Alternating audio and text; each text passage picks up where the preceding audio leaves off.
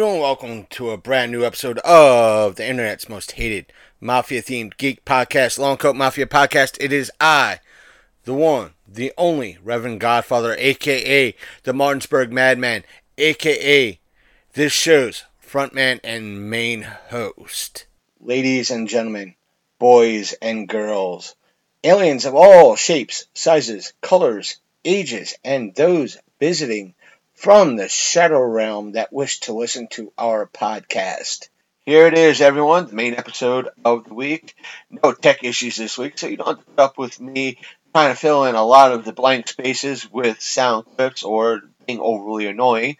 But uh, so that being said, uh, you won't have that to deal with, or me being an overly control, other than uh, if I remember or choose to do it, uh, put in the aspects of Diesel saying family or Teal'c saying indeed if I choose to remember to do so or want to scour the full episode to find those instances to do so. But uh, for the moment, you'll have me putting in the uh, standard dramatic pause. But uh, beyond that, not really. Uh, I'm been tired as of late.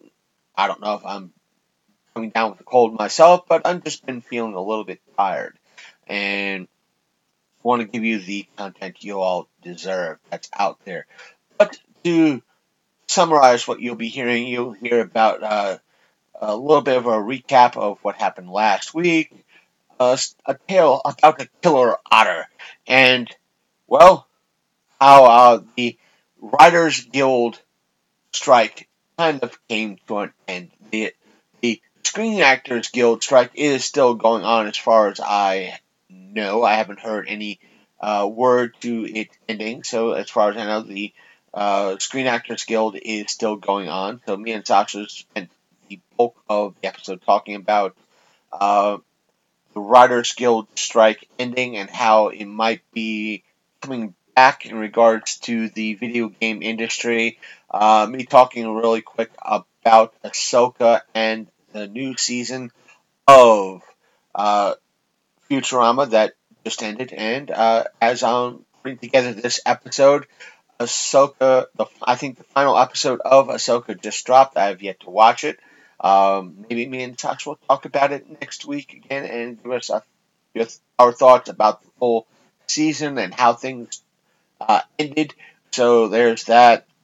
And uh, I think that's about it. I I know there might be a brief little update about the Writers Guild strike because, as discussed with Sasha, uh, there was some information coming in my way in regards to it, and we still wanted to cover it ending. So, either way, what can I say? But hey, George, cue the music. We'll be right back with more of the Long Coat Mafia podcast. Shock and terror with Sasha, the Princess of Darkness, and Chris, the Martinsburg Madman, in Sasha After Dark, the podcast of darkness reboot.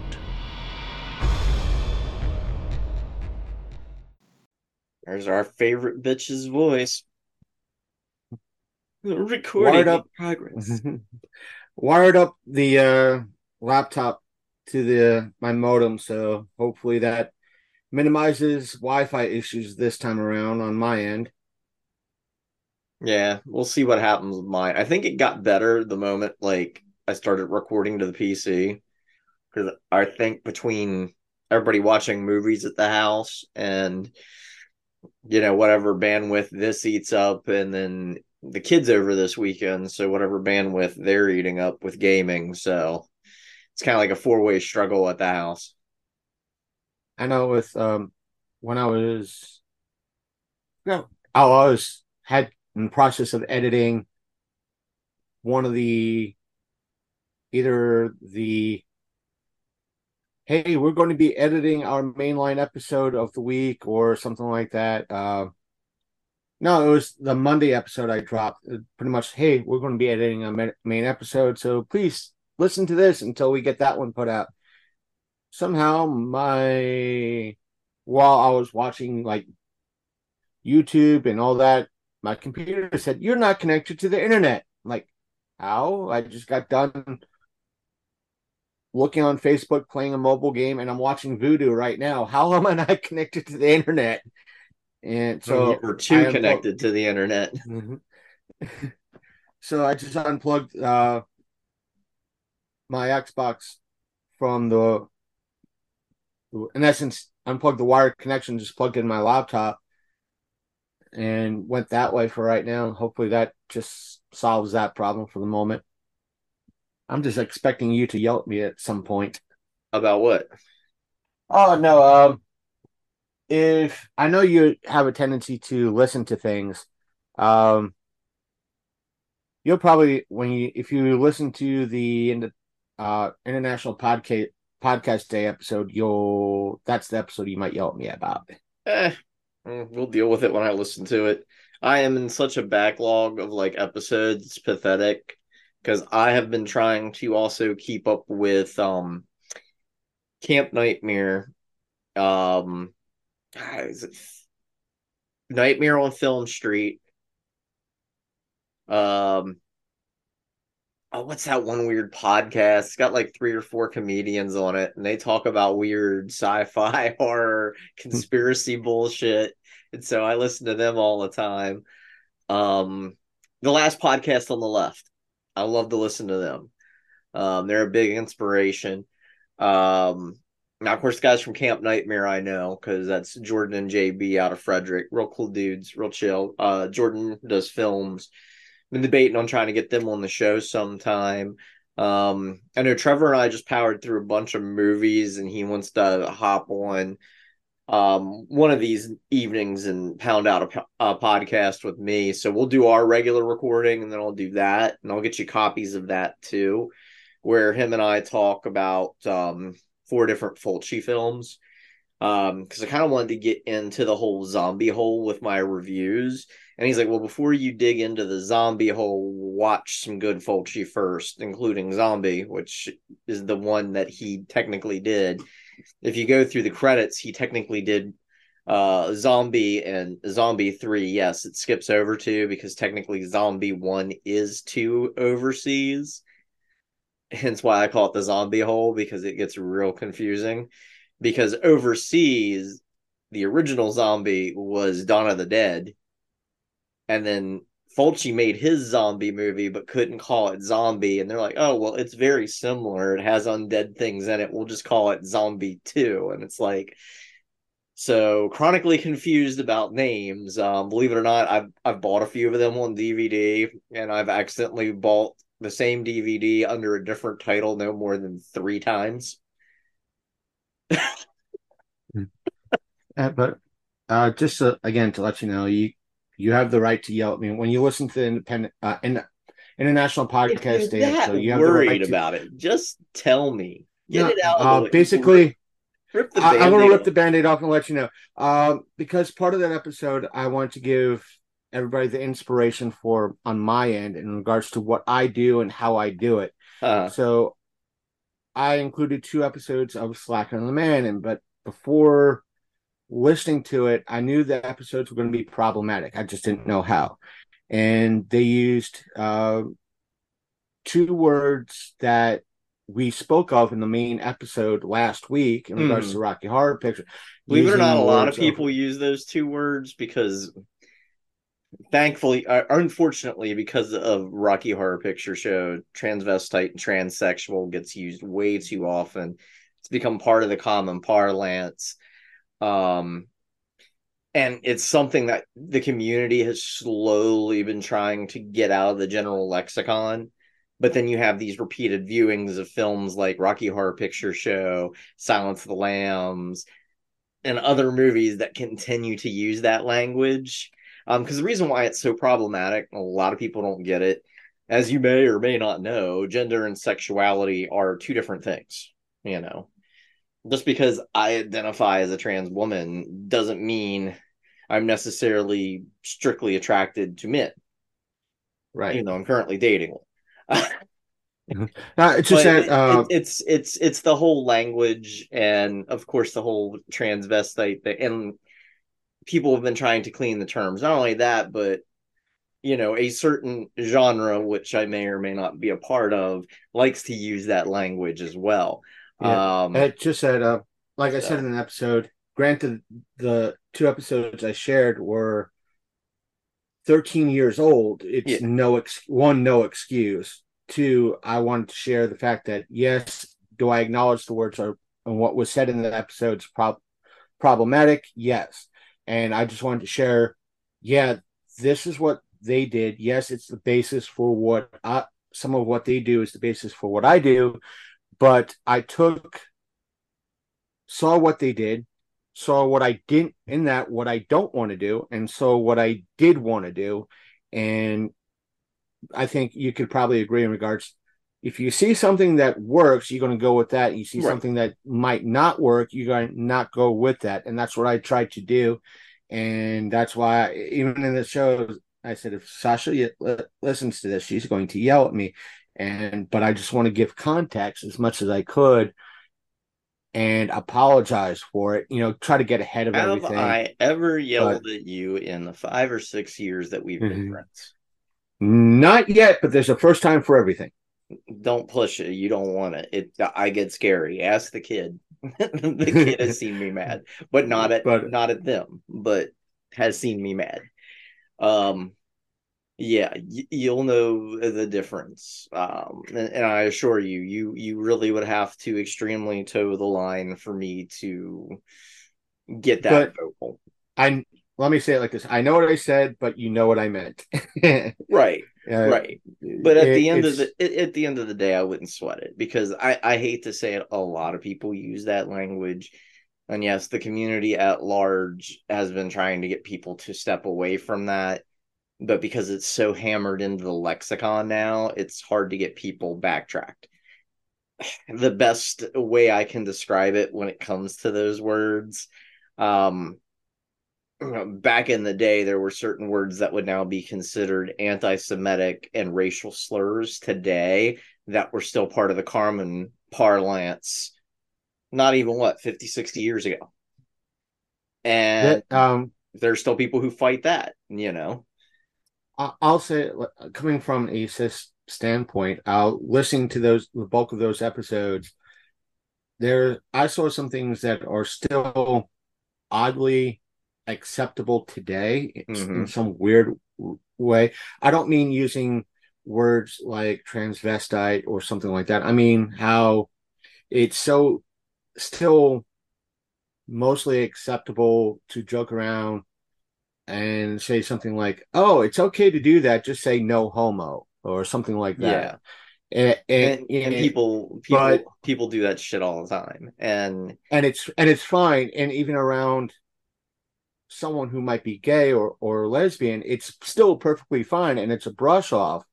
but at the end of the day you Yeah. know and it's It- why I always still, I'm not. I'm not saying blame- it's correct, but I blame pop culture.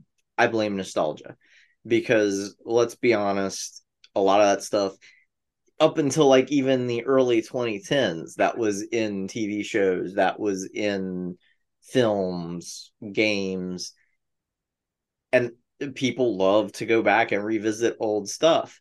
And like there are movies that I used to enjoy, I go back now and watch and I cringe. And I always tell people like if you're rewatching stuff from your history and you're not cringing that means you haven't grown you know? Um but there are people who think just because this was okay 20 years ago 30 years ago i mean it's getting to the point where we can say 40 years ago um that it should still be acceptable today. You and i both know it's not you know? Yeah. There- there's some things that I, uh, granted, that I watch and they could be a groaner and making a lot of people uncomfortable. I want to use two.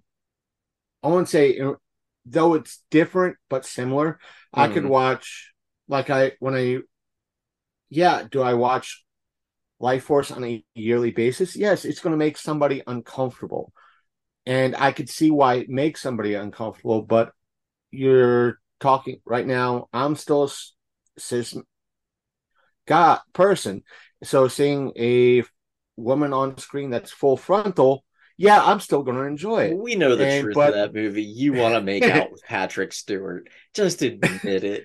You want to rub his little ball head, both of them. Come on, it, I'd rather do it with Ian. At least he's going to have style. but uh, You just want to be his number uh, two. but uh, at least once, okay, at least once, and say at least it was Patrick Stewart. Uh, It was really hot. There's a vampire chick in his body. Body. It was okay. That's what you can ghost rules. Ghost rules. Those Ghost they rules. apply. or uh, the aspect of when I rewatch, I still have to fish out that DVD. I know where it is. I want to listen to the commentary on it just to hear why. Uh, and it's the movie that I say it's so close to a softcore porn. It's just, I don't know how I didn't step over the line. It's Reform School Girls, and I was like, I'll rewatch it to go back for nostalgia, and I'll be like, why did I watch this? It, it's why, and all of a sudden I think, oh yeah, I was 13 years old. At, at the end of the day, it's kind of like the thing I was trying to explain to a couple of the fuckos at, at Capitol Theater today. Because yes, I was getting into this debacle earlier today online. I, or should I say again, or what else is new? Yeah. but uh, we're talking about Capitol here in Chambersburg because, of course, you know they have to show Rocky Horror Picture Show. Me being me, I'm the first person to go. Okay, are we going to educate why this film is problematic today to the trans community, as well as to rape survivors? Because honestly, you really can't show it without trying to have an educational moment and maybe throw some donation towards women in need and to like the trans lifeline or similar so those communities can at least get some sort of benefit if you're going to show this trash because at the end of the day i'm not saying don't show it i'm saying show it but have somebody talk about it and why it's problematic maybe have a q&a at the end again not a problem and make sure some of the proceeds go toward charities that deal with because a lot of people seem to gloss over the fact that you know, Frank-N-Furter clearly states that they, and I use they because there was never a pronoun choice given in the film. It's always Frank-N-Furter or the doctor, you know. I mean, Yeah, I don't remember once my pronouns are she and her or they and them. So I just stick with they and them to be safe. But the thing of it is, is, is that during the course of the film, as we discussed last episode, you know, technically Frank-N-Furter rapes Brad and Janet via deception, which is problematic on so many levels.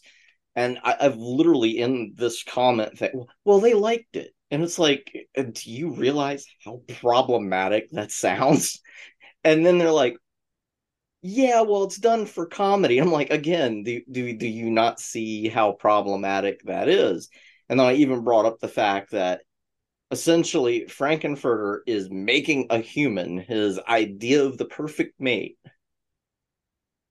And you can tell that Rocky really has no interest in hooking up with them because obviously they hook up with Janet during the course of the film.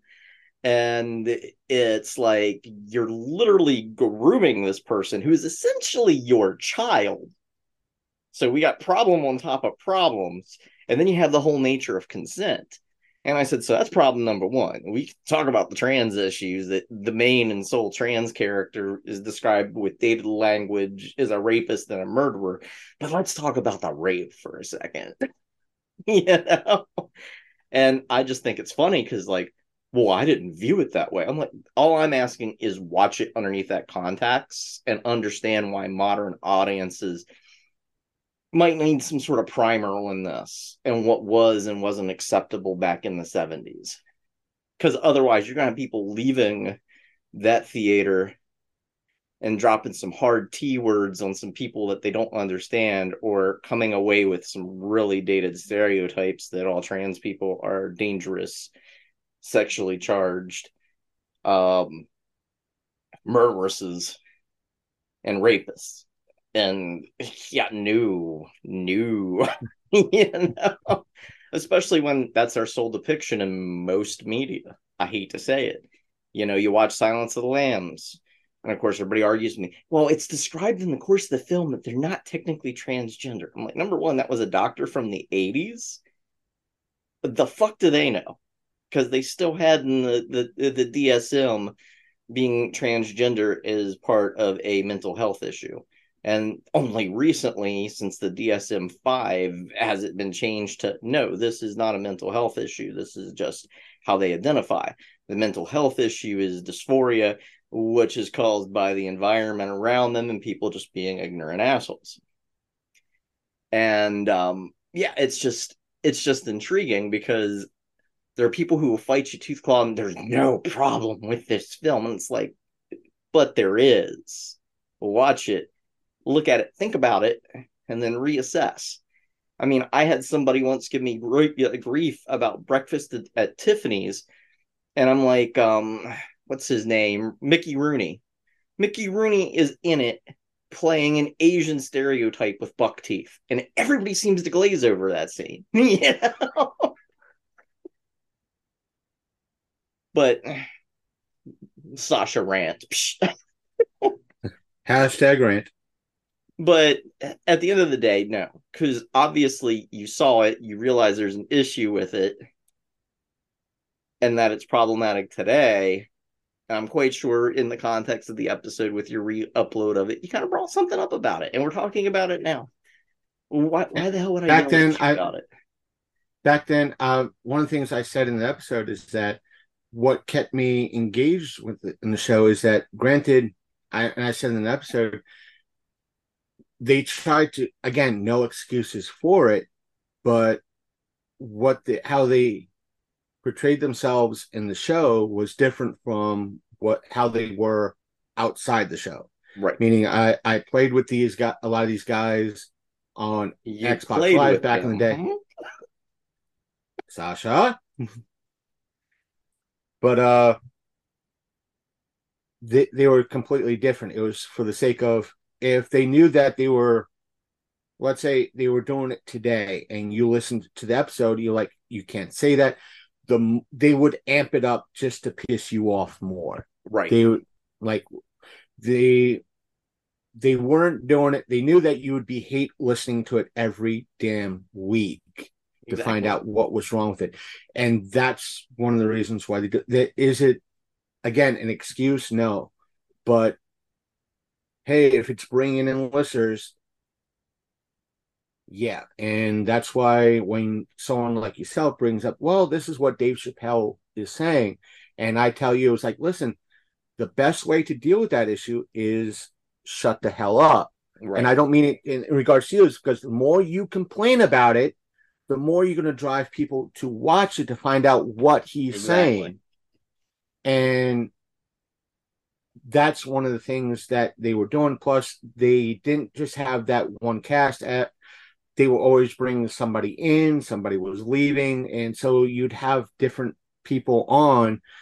And yeah, I'd be a little bit uncomfortable when they brought up, you know, certain words or certain like using transvestite. I'm like, well, that's maybe problematic. Or yeah, my views have changed over the years. I might have I told you a couple of times how I might have had a different viewpoint 10, 13 years ago, but right. it I didn't know better. I was not I I might have had questions and so and forth and so on. I always so, try to tell people because anybody who's been around with me long enough and pays attention to how I address these things, I try to educate first. That's my first step.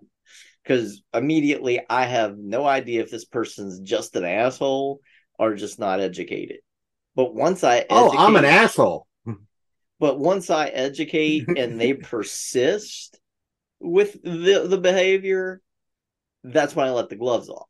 And it's always funny because most people only see what started it and how it ended, but nobody's looking at in between. We're like, wait, Sasha's been incredibly patient with your ass up until about the second or third message in when you started being a dick. And at that point, she's like, gloves off because it's just how I'm built, you know. Everybody has a breaking point. Um, and everybody's like, "Oh, well, it's your job to educate." Everybody. Um, no, I will try to educate the first time, and after the first time, then you've kind of shown your true colors and what you are. yeah, I can't. I I I can fix ignorance, but willful ignorance, I can't.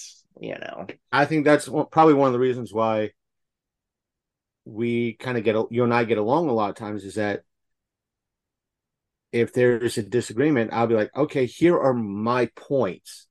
And they could be valid points. It's not like I'm being a dick. It's just like these are my valid points, and you could, and we could both walk away go telling each other, fuck you, no, fuck you, no, fuck you. You're a cunt. And but you're a cunt. I love. God I saw that video it. this morning. I was just like, I bet Chris needs this today. I just want to tell you that you're a cunt.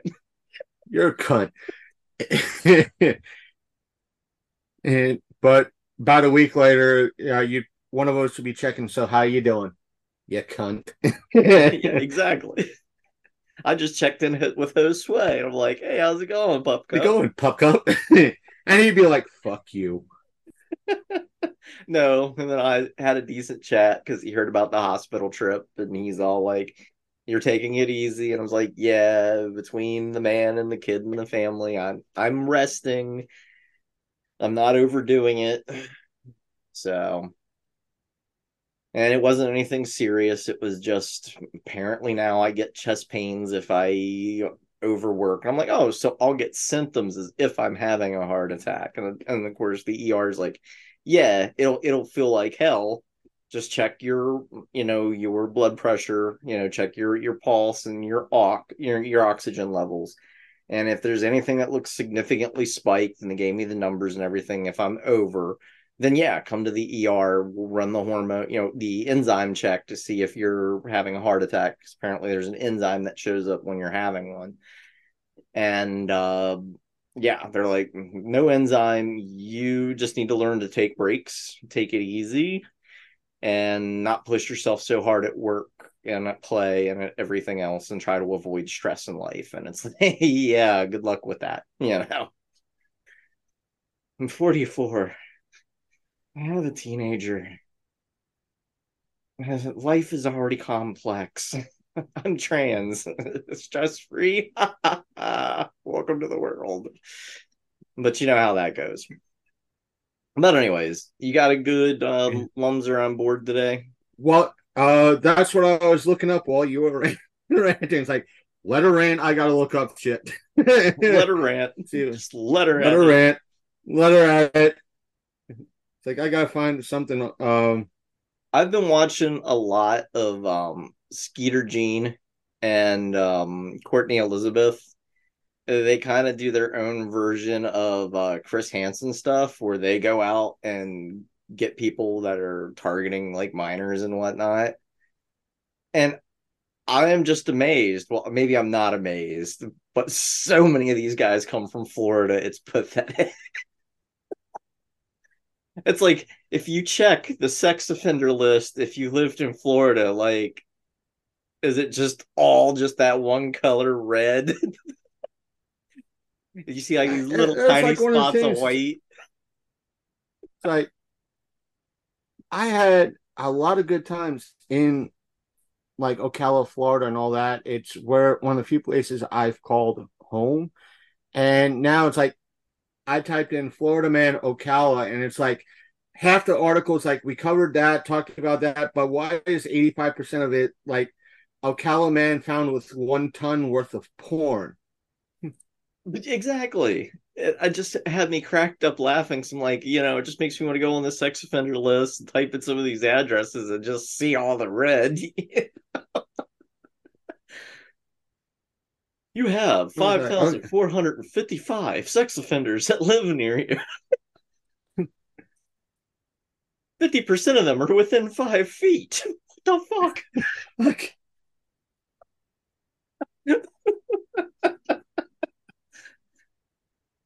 Uh, like, you live in Florida. There's all kinds of wonderful trim that's out there, but behave yourselves, people. I know there's a lot of people, and it's like, yeah, it's wrong. It's like you, it's like you, when you look at it, it's like all it's like all boys or all male. I'm like, dude. It, granted, if you're going to go that route, at least go for if you're a cis, go for the the the chicks in the bikini. Yes, it's wrong, eh, way wrong and nasty, but dude, at least you're swinging in the right direction. But it's still, Well, the, and you're to get your ass shanked in prison. But still, at least, at least most of the guys could probably understand. But Yeah. and then you look at the article a little bit deeper. It's like one ton worth of porn, child porn.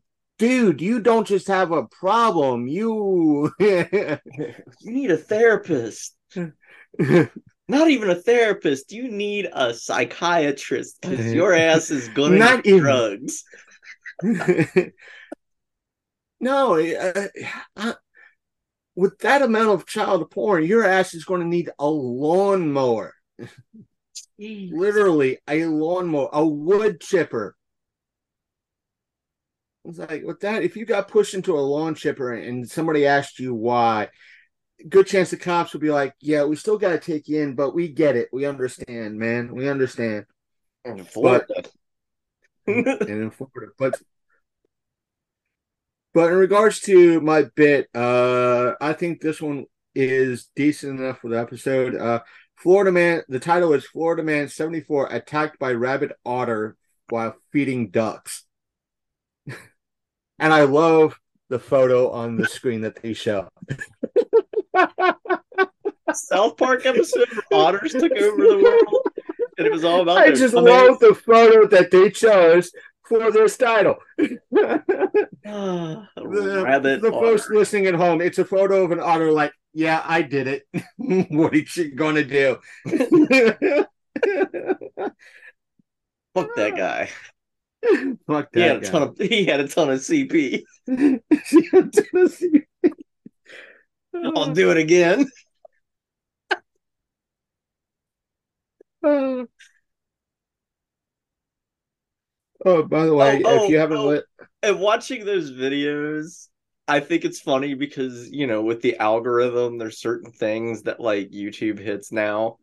So instead of calling these guys what they really are, they call them a PDF file. and let me guess, YouTube brings up all PDFs. It- all, all it hears is Well, PDF file because obviously it's l- l- looking for um that word sounds like a part of a bicycle. You know, you you Right. uh, you, you do what to make it Yeah. move? or they'll say corn, you know, something like that, and all of a sudden the the algorithm's like, here, it seems like you like a lot of corn, so here's a videos about corn and how to cook corn. But apparently, a It lot of videos have been getting like demonetized because that word pops up, or because um, you know. So that's why people use phrases like unalive and force magnifier for firearms. Force multiplier. I love that one. That one I heard the other day. Yes, he uses force multiplier and unalive this person. Just like, what? Uh, this is for the folks at home that are listening. If you haven't listened to the main episode from last week, uh, I'm going to include. Please go listen to it. Uh, let me just add to the drinking game. Uh, every time we you hear any sound clip, take a drink. Uh, that I've included in the show. That is. oh yeah, we got that- sound clips now. We're almost professional. I take it Sasha hasn't listened to it yet, so therefore she doesn't know like how many times. I, I got a many sound clips notification I from dropped it? Spotify today from all the podcasts that I listen to. You are presently 555 episodes behind. Like, I only listen and subscribe to six podcasts. And I'm like, oh, geez. That means I'm, I haven't listened to a lot of them.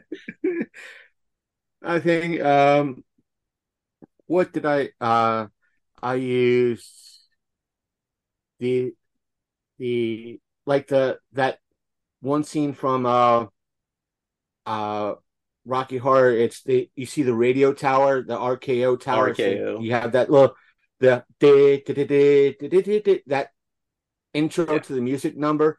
Um, I was like, okay. Uh, every time we had a signal drop and everything else, uh, I'm including this just to piss Sasha. Off. That's fine because and uh what uh, made me use it is because uh when I did the electric eye that was the lead in to the punk song that Big Candy chose. Meaning he'd have that then the punk song right after it as an intro for our show. And we'd talk over it every time it was playing because it would be recording as it was playing. So at one point you could hear like me like at that one point you hear us like no, no, again. And it, it's just a fitting thing. Plus i went into uh, sound clips and used the whole one hour later five minutes later. And it was um at that final one that final drop that we had it was right at the two hour mark of what I was doing. So I went into that time card um, SpongeBob thing. I went two. I clipped out the two, and I went included that sound clip, and I picked up the later. It was two. Dan, dan, dan, dan, dan, dan, dan, dan, dan, later. uh, I plus a whole mess of other uh different sound clips that we were doing. Uh, like in one of the episodes, it was like family, or what what were we saying all the time? Last uh, last week, it was like family. it was like not just family. Um, it was the equivalent. It was just like dropping that. Oh, oh, it was the Finding Nemo. It was like uh, shark bait brouhaha. So every time some one of us said shark bait, it was shark bait, and I'd include brouhaha. The sun- brouhaha. So it's like I had to. The clip was there, so it was like loaded. So every time you hear like shark bait brouhaha, uh, take a drink. If you hear the the uh, there's a technical error. I think the first time it happened, I did. We're experiencing technical difficulties. It's like I'm doing it just to see if I could troll Sasha. Gotta have that little like Why? Simpson sign with the drunken guy. I mean, hmm. we're experiencing like, technical what? difficulties. And, and I said that in the show. It's like, listen, I'm going to be doing this all time, all the whole time. Why? So I could piss Sasha off and to be her troll. So every time you hear this or any variant of this, take a drink. So And just so everybody knows, it's all in fun. This this he can get away with. He's he is considered friends and family at this point because family. family. it, it, it's it's not. It's there's a difference. I'm sure if Sasha wants to disagree, she could disagree. There's a difference to be uh, in being mean and doing it just because of a, a joke or a lull. Me doing it in the last episode of doing shark bait brouhaha or inserting that little clip it one the it fit. Mm. two it, it it's just for the laughs. Oh we're having technical t- difficulties and we're talking about rocky horror picture show the whole time. You know what? Not only are we going to blame it on the rain we are going to include this. We're going to blame this so, so what a fuck not? Yep. Yeah, that episode was Yeah. a mess. I don't know how I'm going to put it in, so I might find that little experiencing technical difficulties clip just to put it. It was a mess, and I just I don't know. I it, it definitely was the rain. Today's connection's a hell of a lot better. So, So, it, We'll, we'll we'll thank the powers that be for small minor miracles for today. miracles. Uh, I so I was thinking, like topic wise, I know you had something, um, but I definitely want to kick off with writer's strike is over, writers actors strike, but not really because now they're going to go after video games. I don't know if you heard about Yeah. that yet or not. I heard a little bit that I saw uh, something came up on my feed that uh, my YouTube feed in regards to Wait, what the hell? Um, uh, in regards to this video topped up, popped up saying it just got worse for Hollywood writers. I don't know what it's about. It dropped maybe about two hours ago, so I haven't got a chance to watch it yet. But uh, folks at home, because in regards to the uh, audio side of things, I will include a update if there's any newer information or it's something what this YouTube video has here is uh, different than what we're saying. I'll try to include it if it's relevant. How about that? Yeah, something like that. Not like we're a professional operation or anything. No. And there was another topic that you had too, and I can't remember off the top of me noggin what that was. Uh, I know I promised uh, talking about uh, latest season of Futurama and uh, watching Prey, but beyond that, we started start start writing down show notes so we're a little bit more informed. Mm, in to professional. to- professional. Uh, we used to be professional here at the Long Coat Mafia podcast, but we no longer do that anymore. Then we involved Sasha and shit went to hell. Shit, what the hell? Uh, can we blame Blobfest? They've already got enough problems. okay. Speaking of, did you ever finally get any response officially from them, one way or the other, or ever an email? Just, just out of curiosity, I'm gonna say no, No. No. because I'm quite sure you would have been on the phone like a teenage girl, like, "Oh shit, I got Sasha."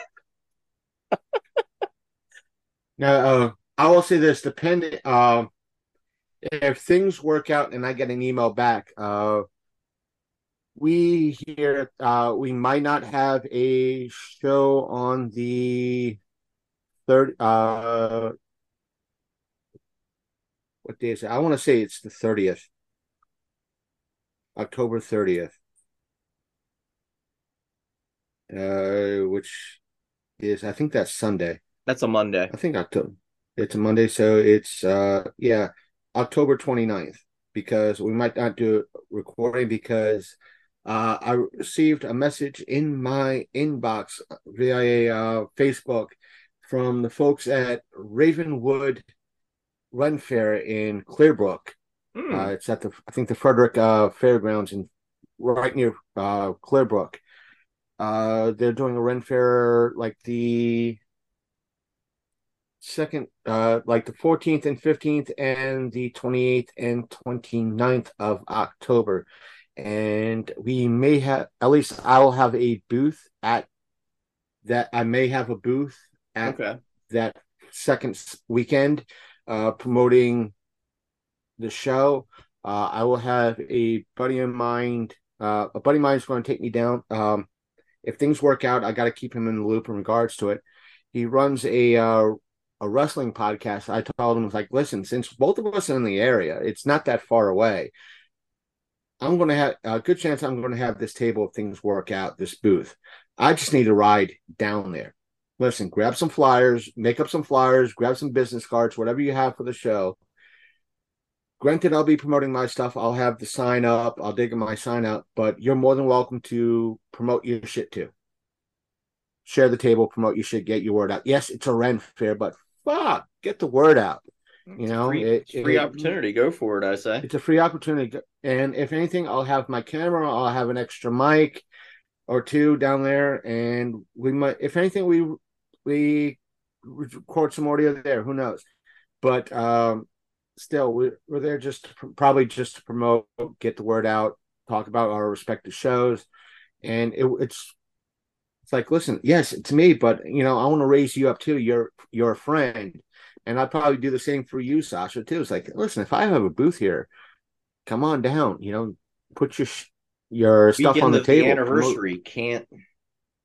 That that Uh, no, I'm not, I'm just saying it's something Yeah. I do with you. It's like if I had a table someplace and you know you were able to make it, it's like, hey, I need a ride. Come down and you know promote your stuff too. But I'm I'm just used as an example. It's like Yeah, it's yeah, your friend. You, you're uh same thing. Um, I've done with uh many a lot of my friends too. It's like I've walked, I've had tables placed uh in areas, and all of a sudden there's stuff on my table. I'm like, what's this on the table uh, with my regular stuff? I look at it and it's like, oh, so and so was here. I know who this is. I'll I'll allow it. So Yeah, that's, that sort of for me is yeah, weekend of the anniversary. So I'm not saying you. Uh, I'm not asking. I was buy plans to- like tickets the weekend before the anniversary to go see Evil Dead the musical. But I guess Al must have been on the same wavelength and told me the other weekend, "Oh yeah, I got tickets for that uh, Evil Dead show up in Cumberland." I'm like, "You did what?"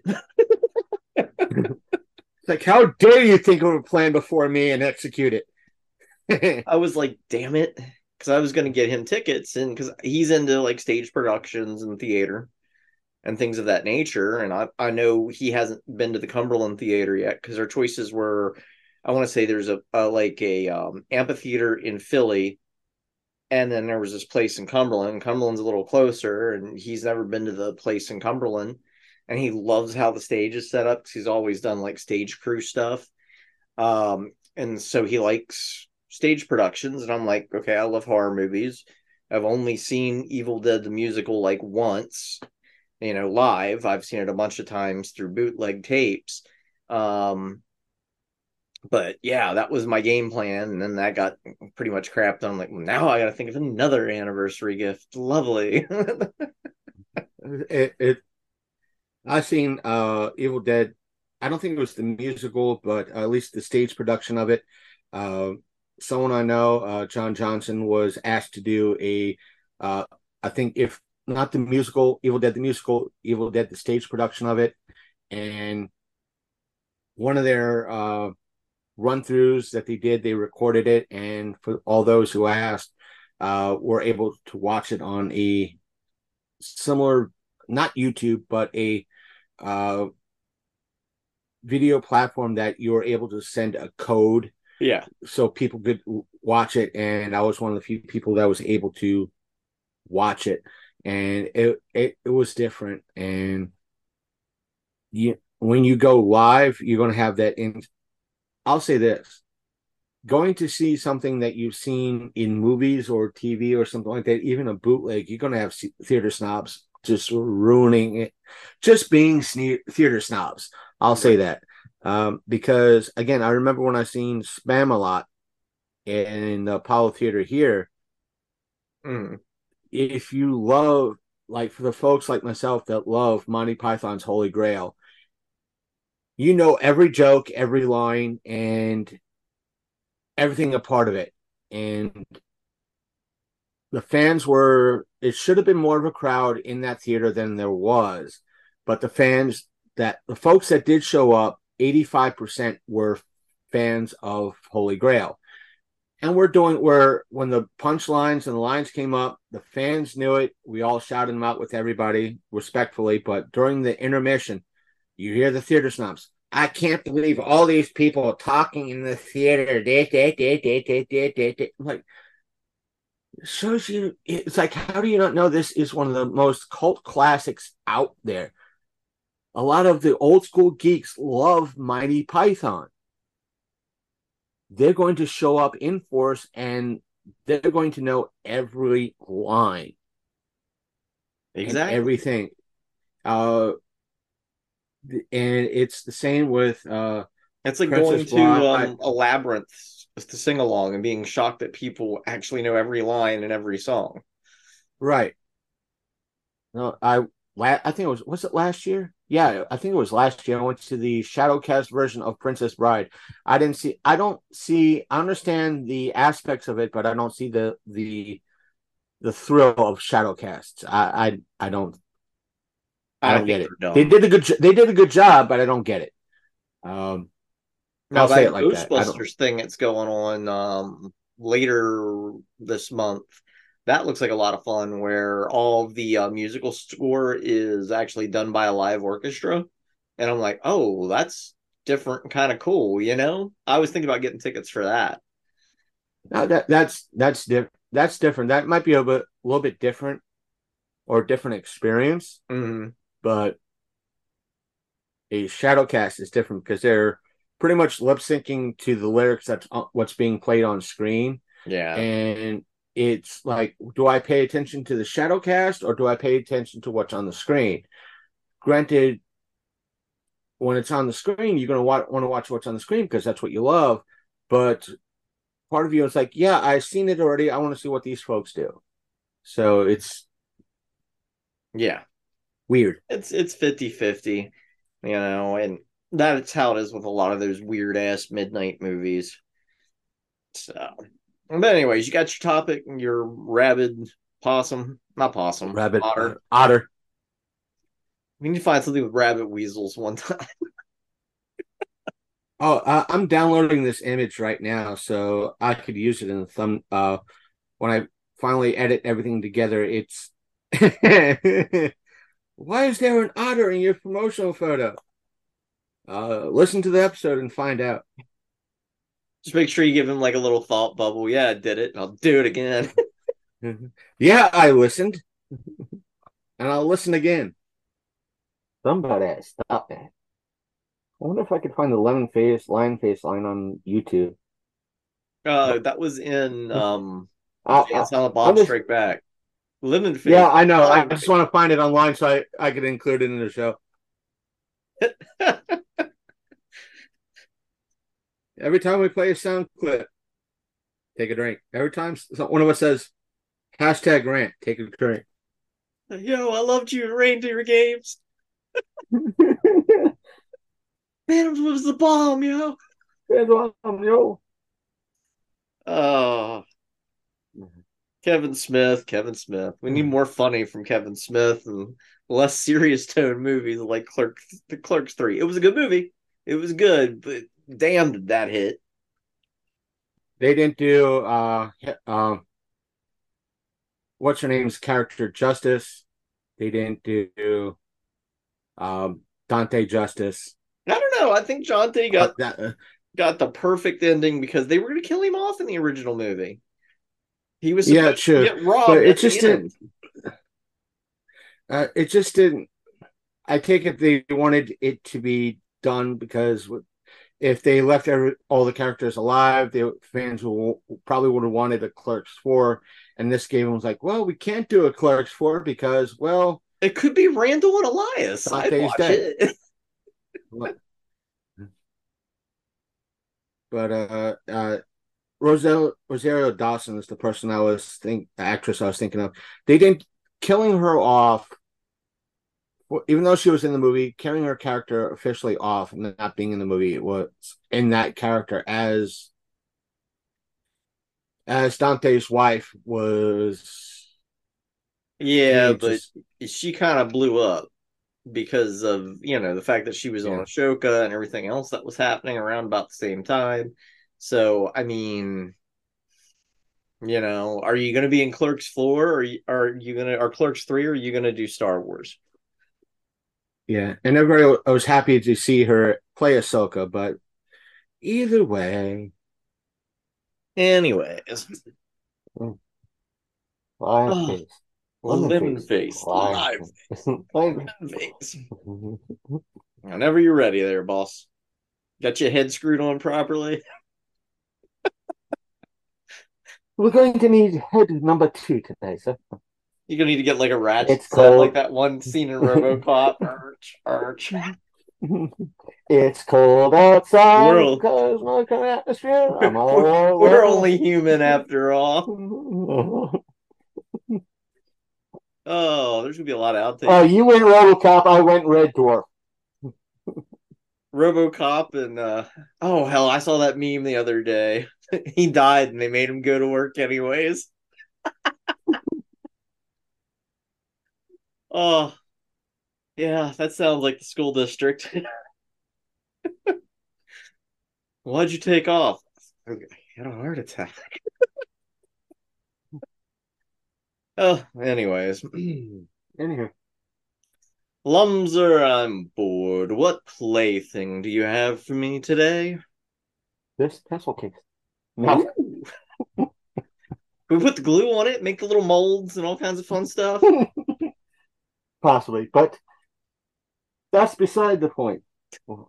Something out of the SK system. No. Always the SK Oh. system.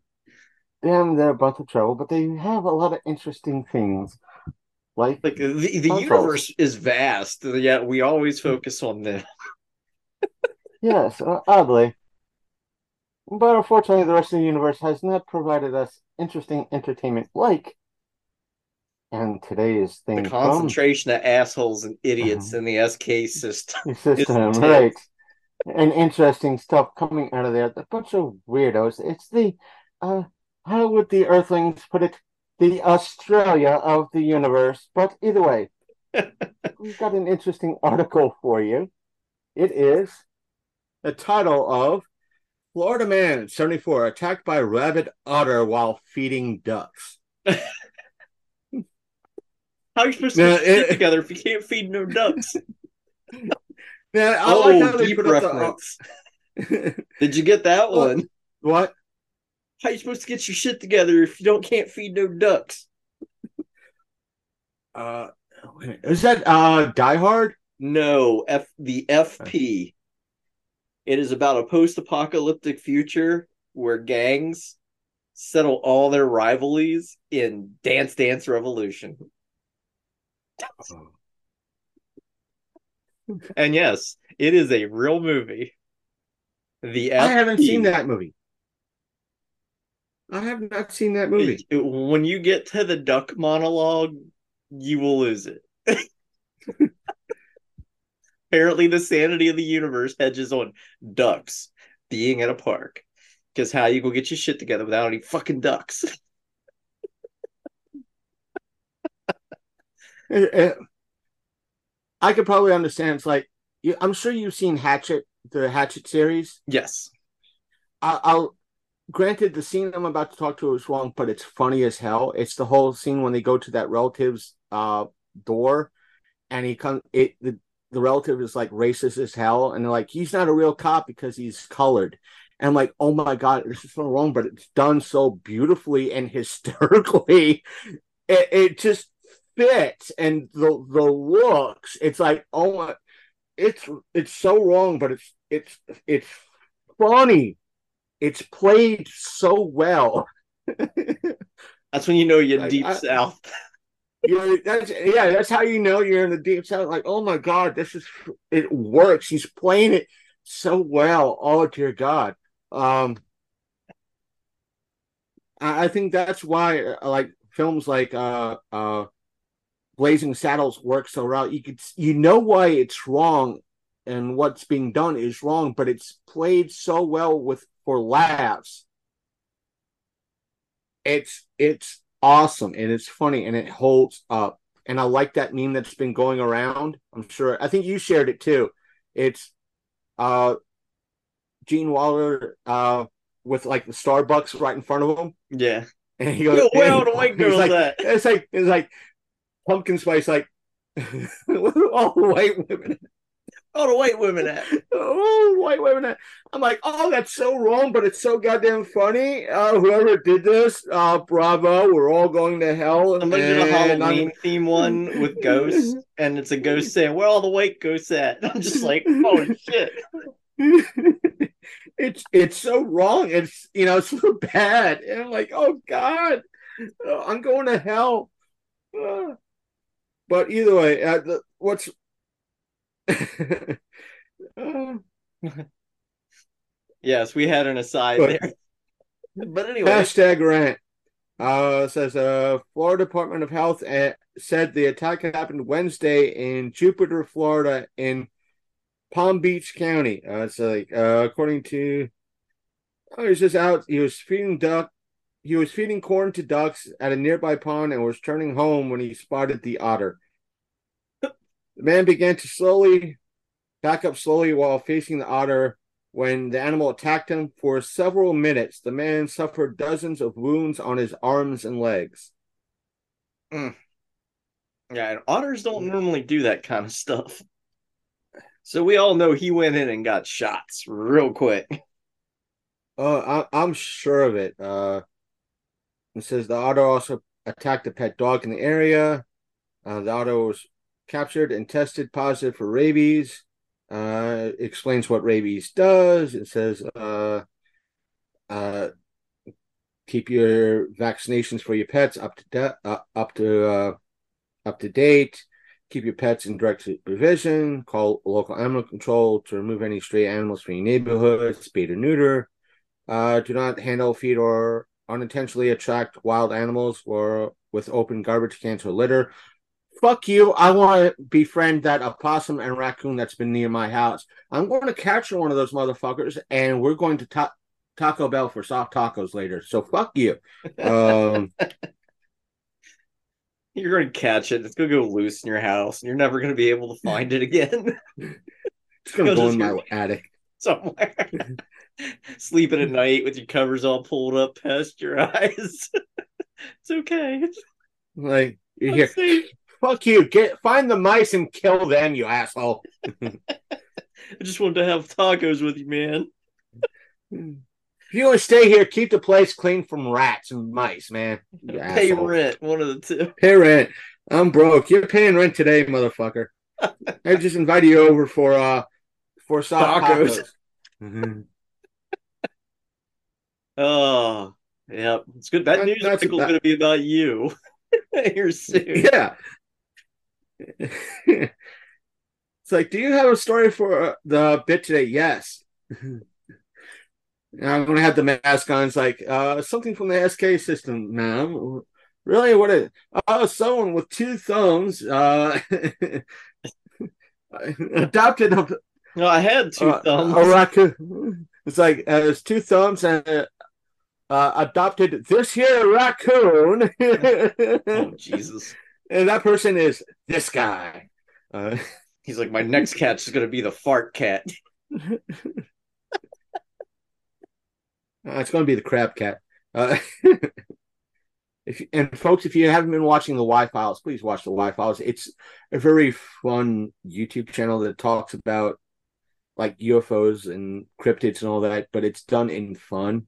Uh, the guy that puts it on, it he'll talk about he'll go into a deep dive about like uh different things like ghosts and or you know uh, UFOs, but like he was talking about Area 51, then just tell you why everybody that's talking about it is blowing things out of proportion or so forth and so on, and why everything is pretty much can and can be easily debunked. And he has this little goldfish called a hecklefish, Hmm. and one of the catchphrases is "Beware of the crab cat." It's just a little poorly drawn crab with a cat's face on it.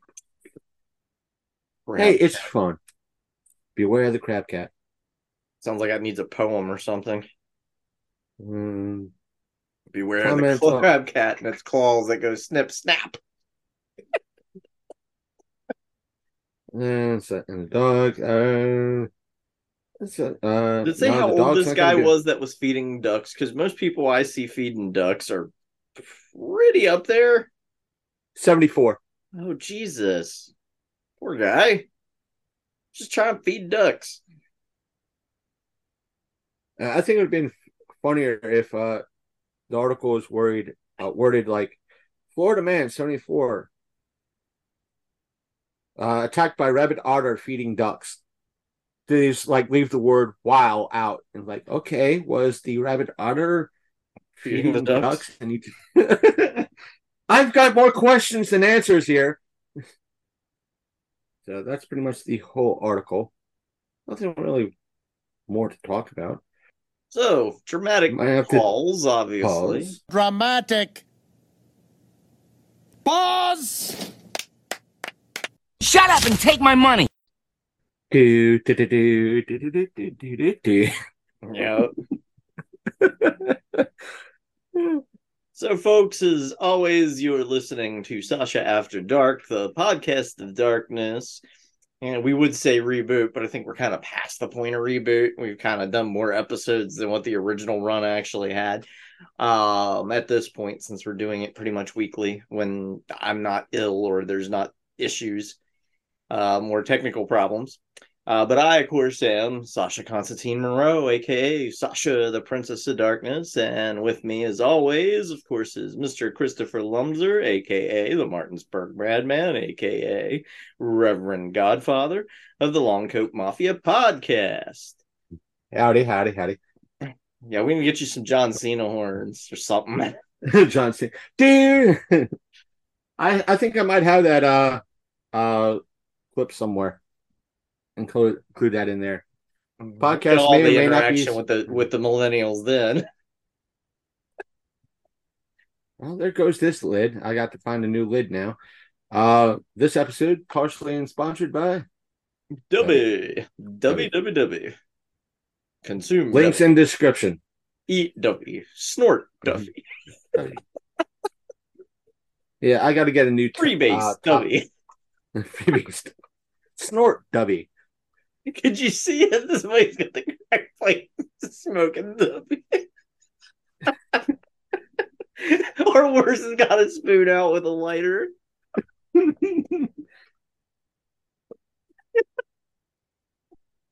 I'd get a comment from W. That's not how you're supposed to ingest our product. I'm Trying to get high. Oh,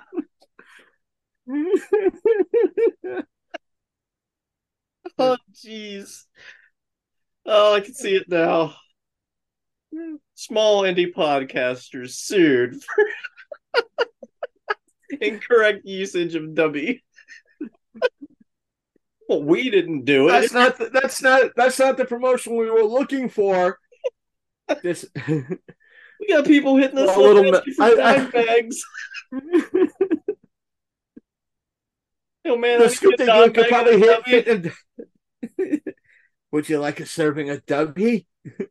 He's all like, Just three ninety five. "You got any more of that W?" Got any more of that? Oh, I need W. I got is not that of me wants to addictive. You cannot get high on W, but it does have no crash, no buzz.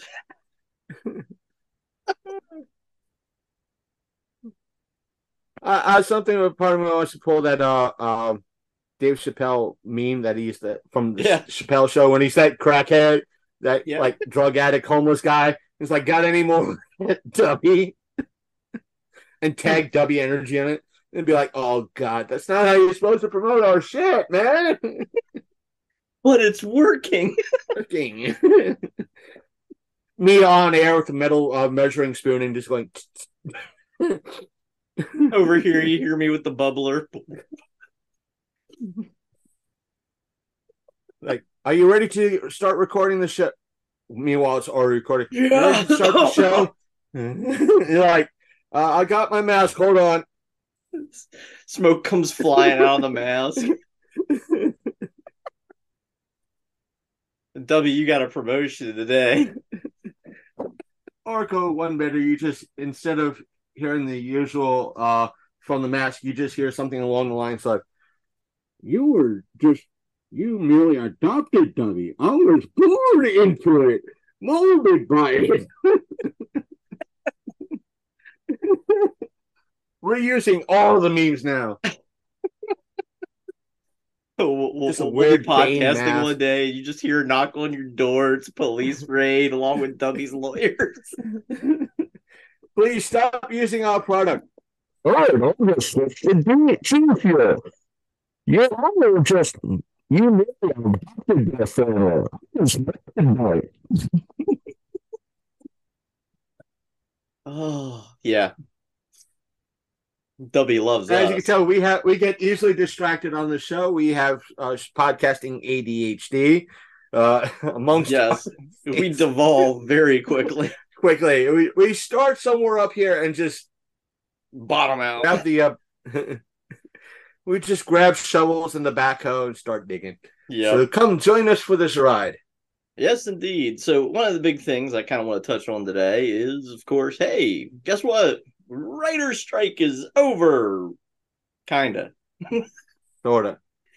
Yeah. Uh, so apparently, as of midnight, well, twelve oh one last night, uh, the writers actors strike has ended at least for movies, film, and television. Um, now they're going to go after video games, and as most of you all may know, now granted, I understand it's more about the principle than it is what's going to happen.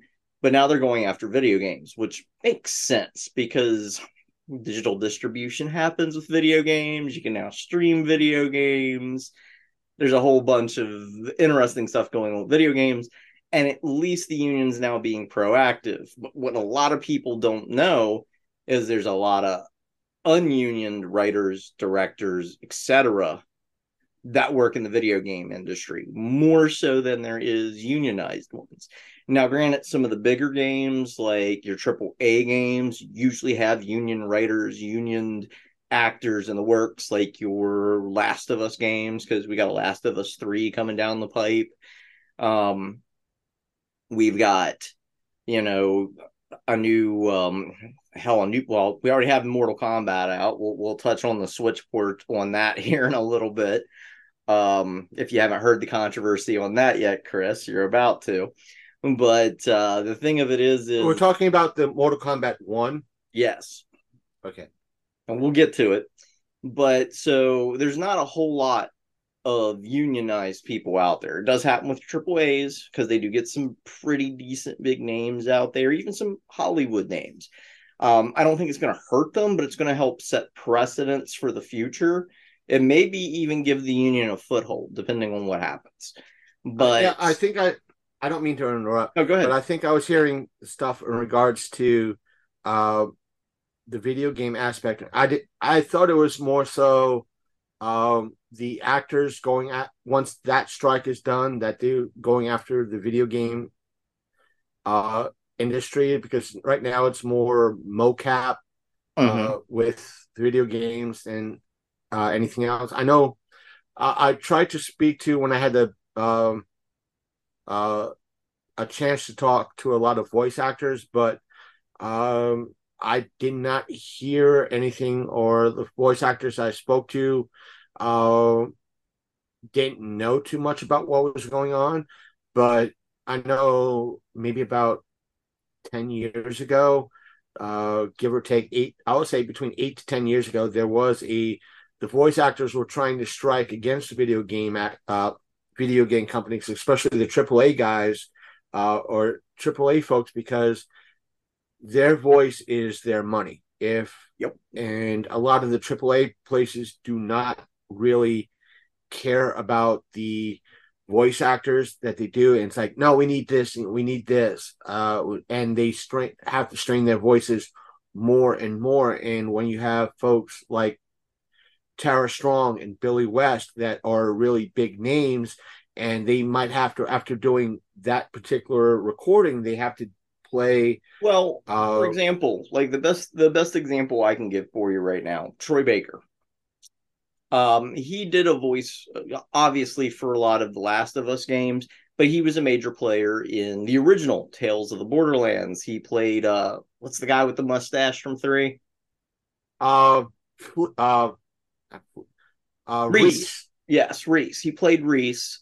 Um, and the thing of it was is, is he's union. Um, so when, of course, Borderlands Three got made, they wanted to bring Rhys into it from Tales from the Borderlands, but they got a completely different voice actor, which kind of upset Troy Baker. And honestly, it should because Troy Baker has done characters far and wide. Um, hell, he's done Batman in video games. Um, in Arkham Origins, they didn't get uh, what's his name from the animated series to do Batman's voice. They want somebody who sounded a little younger, so they got him to play Batman. And um, when it came to the whole thing with Borderlands Three, because completely different studio, different structures than Telltale Games. Um, yeah, they went with a completely different voice actor. When they did the second, the the all new Tales from the Borderlands, and Rhys briefly shows up in that, they didn't have Troy Baker back. And there's a lot of issues on the actor side. And I know that going in with the actors, they need to really do that. They also need to go in with the writers, they need to go in with the directors. I mean, look at how badly Kojima got screwed on a number of things he created, such as like Metal Gear and whatnot. because we're, we're talking about uh, Gearbox was a prime example in Borderlands. I know the person that not personally, but I remember seeing reports of uh, the person that originally voiced Claptrap, and I think in the first two games, uh, was you know the reason why his voice changed in the uh, uh Lilith DLC and in three to a different person is because he was like, yeah, they I should be called back. Uh, and besides, they, they didn't. if I do get called back, I need want more money. Uh, because they weren't really treating us well when we were recording. They were, you know, X, Y, and Z. I forgot what the the reasons that he was giving, just that they were giving he was giving a lot Gearbox and Randy Pitchford a lot of flack, and yeah, uh, and you're like, uh, you're you're being an asshole, you're being a problem, so you're not coming back ever, period. And because uh, Borderlands has a a, lot, a very passionate fan base, uh, Randy is still pretty much that rallied the fans to go after this voice actor, which is completely wrong. Yes. Um, yeah, granted, you have a lot of people like myself and a lot of uh, uh, YouTube, big YouTube, somewhat big YouTubers that criticize uh, Gearbox and Borderlands for not fixing shit over the past 11 years, or saying that they fix shit, then go back and change it, then go back and fix it, uh, put it back. And but once the fans have to be vocal about it in regards to it for the right, I'll say this for the right reasons. Meaning, if there's issues with the games uh, or they're locking stuff out, you have you as a fan in regards to that game, whatever it be, Last of Us, Borderlands, Call of Duty, you have the right to voice your concerns. Uh, that's why YouTube is there. That's why Twitter's there. Be vocal about it. And when you get hate from the fan fan base, tell them go. Tell them first and foremost, go fuck yourself. You you're the one that's being bullied. These are the issues that we are having. These are the problems, and you're ignoring them because you're a fanboy or a fangirl. Fuck you. Fuck Yeah. you. And, and a lot Um, of people see video games as like lesser form of entertainment, but let's be honest, like when COVID hit, you were either streaming or you were gaming. You know, and at the end of the day, like the entry point for a video game is what, 60 70 dollars these days? Yeah. And as to agree with you, a lot of people still, I'll say this, still see, I'll say, at, let's say, out of 100 people, nine, 85 to 90% of the people do not see video games as a art form. And about the same number will uh, will say the same thing about comics. It's not an art form in any way, shape, or form. They'll say it's not an art form. Yes, it is. Yes, it is. It is a, can be considered a form of art. Uh, granted, cell shading is not the best thing, but Gearbox made it work with Borderlands. Look at what Alex Ross has done with well his styles. It doesn't matter. You have a lot of great artists in the comic book industry. Right. You have a lot of great artists that uh, put out awesome, beautiful uh, video games, uh, whether it be Gears of War, Borderlands, Halo, whatever. But people don't want to see it. it it's still oh, it's Hello it- Kitty Island Adventure. is- but because uh, they point to hell, a lot of folks think uh, anime animation as a whole is a lesser art form. Yet, because strictly, well, mainly kids watch it. Well, the They biggest cartoons out. these days. Yeah. I love that argument. It's not drawn It's like- It's like if cartoons are mainly for kids, why are the biggest population watching SpongeBob and Fairly Odd Parents right now still freaking adults? Why is Naruto like one of the number one rated shows currently Yeah. on Netflix, which is based Like- on an anime that Uh, has over Naruto's nine num- episodes?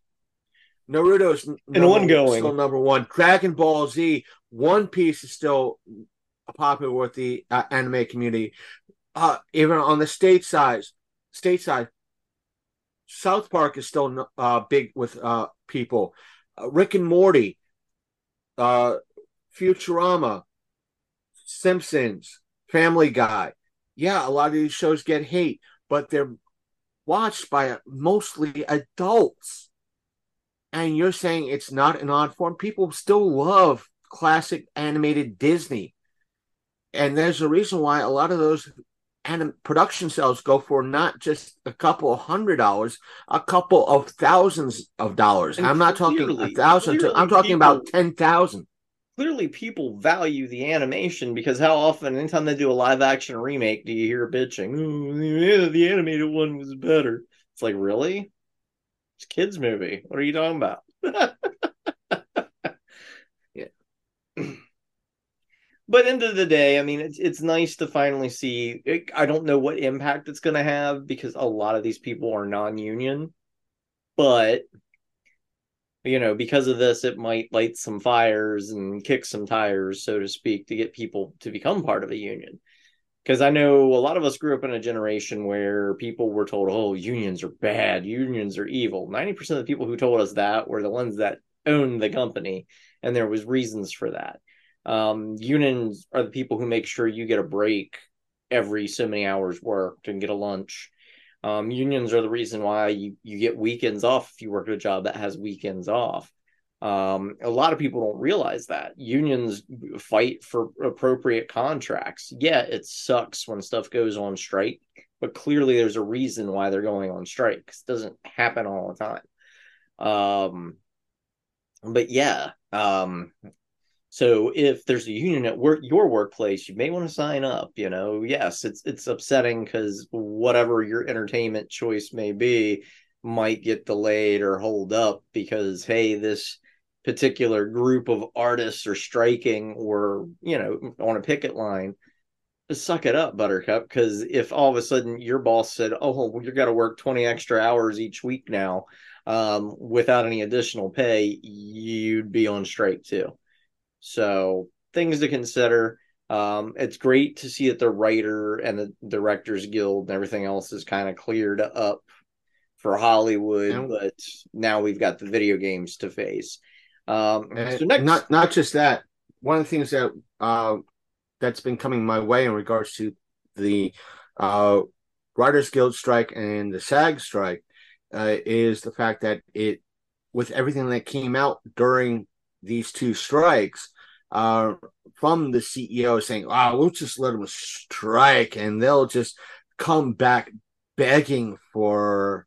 you know their jobs back and they'll just take whatever we can give we'll give them and it'll be crumbs it triggered a lot of other because right now you're seeing a bunch of other places go on strike with their that have unions like uh the united auto workers going on strike because things are going up right now and what's come out for at least from what i've heard the CEOs and the CFOs and the vice presidents and the presidents all have been getting 40, 50% pay increases, and they haven't been getting the, the employees have been getting reduced hours or cuts in pay or reduced pay. And so they're like, you know what? We're going on strike. And so it, it, it's been the catalyst, and it's going to probably happen to a lot of places and you're going to probably see a lot more of it. And yes, it's going to have a ripple effect. Um, hopefully, it's a positive ripple uh, in regards to a lot of things. So, who knows what's going to happen? The only thing is, if when a lot of these news updates come out, um, if we are able to record uh, an episode, or if they happen later in the week, we will me and Sasha will give you guys an update, or if they happen after I get the files, I'll at least give an update in regards to on the audio side in regards to what's happening. Exactly.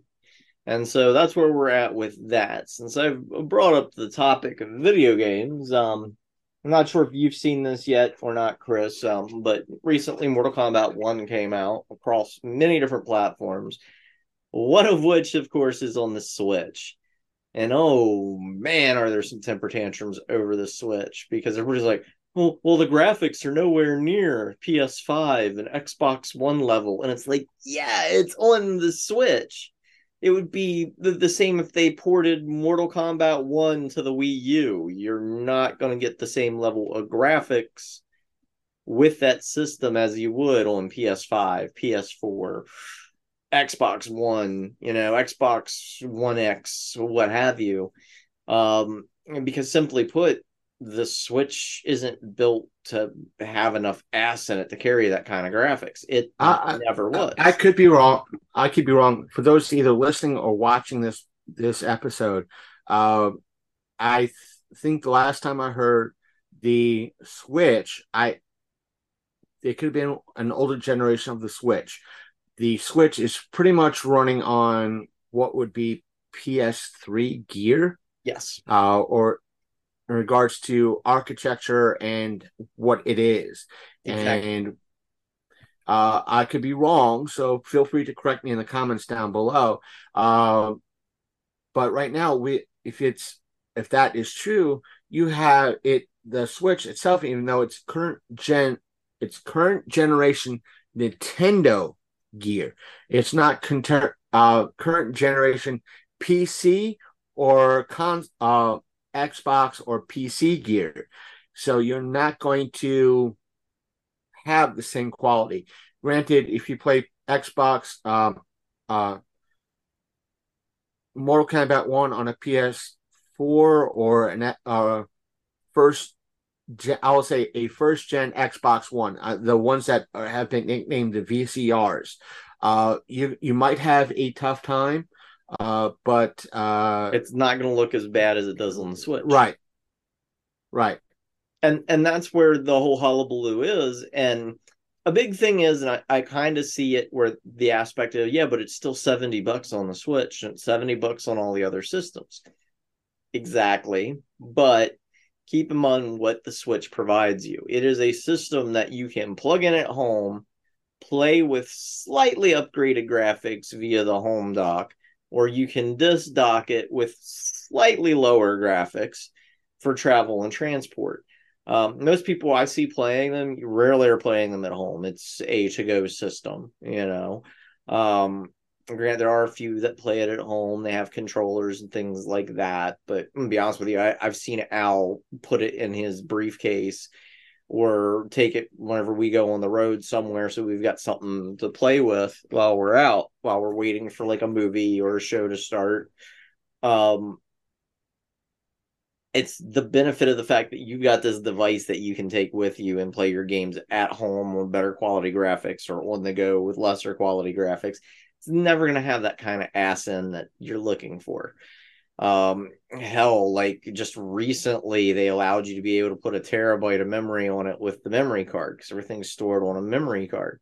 Shit, most of the current gen systems and even last gen systems, you could get at least five or six terabytes on it. And now it's a big deal because the switch can hold a terabyte. So that, that should give you an idea of what kind of processing power you're getting with the switch and yeah 70 bucks for a game that's running at lesser quality graphics but you're still getting all of the gameplay the story everything else. You're just not getting that graphic fidelity. That's what you paid for when you got a switch. You basically paid less than I want to say what run like 300 bucks now, probably under for different models. You pay 300 bucks whereas if you go out to get a PlayStation 5 or you go out to get you know the Xbox Series X, you're going to pay 5 or 600 bucks. You know? Right. Or uh, even if uh, either way, like with the as you were saying with the PS5s, I'm sure you could sw- switch out the hard drive for something bigger. Uh, with at least with the Series S, and I think you could do it on the Series X, is they they have a a module you could buy that I think right now it, I don't know if they have a, a two terabyte model, but they have at least a terabyte model uh, that you could just easily slide. There's a little port on the back of your uh, of the Series S, I think that Series X has one as well. They could just slide that port in, and you have a, a terabyte extra hard drive. So if you have a terabyte in the system, you now have two terabytes. Right. Or if you they have a two terabyte card, you could just easily slide it in, and you have three terabytes on the Series X, and you have, depending, at least for right now, you could have at minimum with that card a terabyte and a half on your Series S or or higher. So there's that. Yeah. And so in essence, the Switch on that aspect is a step behind because there's I don't think there's no real internal memory on the Switch, is there? No, no, you have to have a memory card for it. Right. Or you have to buy the game card as instead of downloading a game, you got to buy the game card. And if you're lucky, it has built in saves. Right. But that's the thing. That's the issue. That's where a lot of folks. Uh, but again, a lot you have.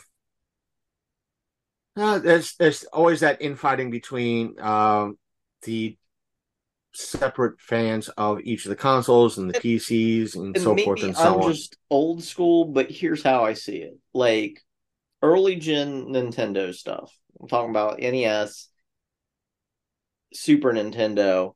You know, you rarely, if ever, got a horror game. Very rare, you know. And even if it was, it was an action platformer with a Halloween motif like Castlevania. It really wasn't a horror game. There was no jump scares.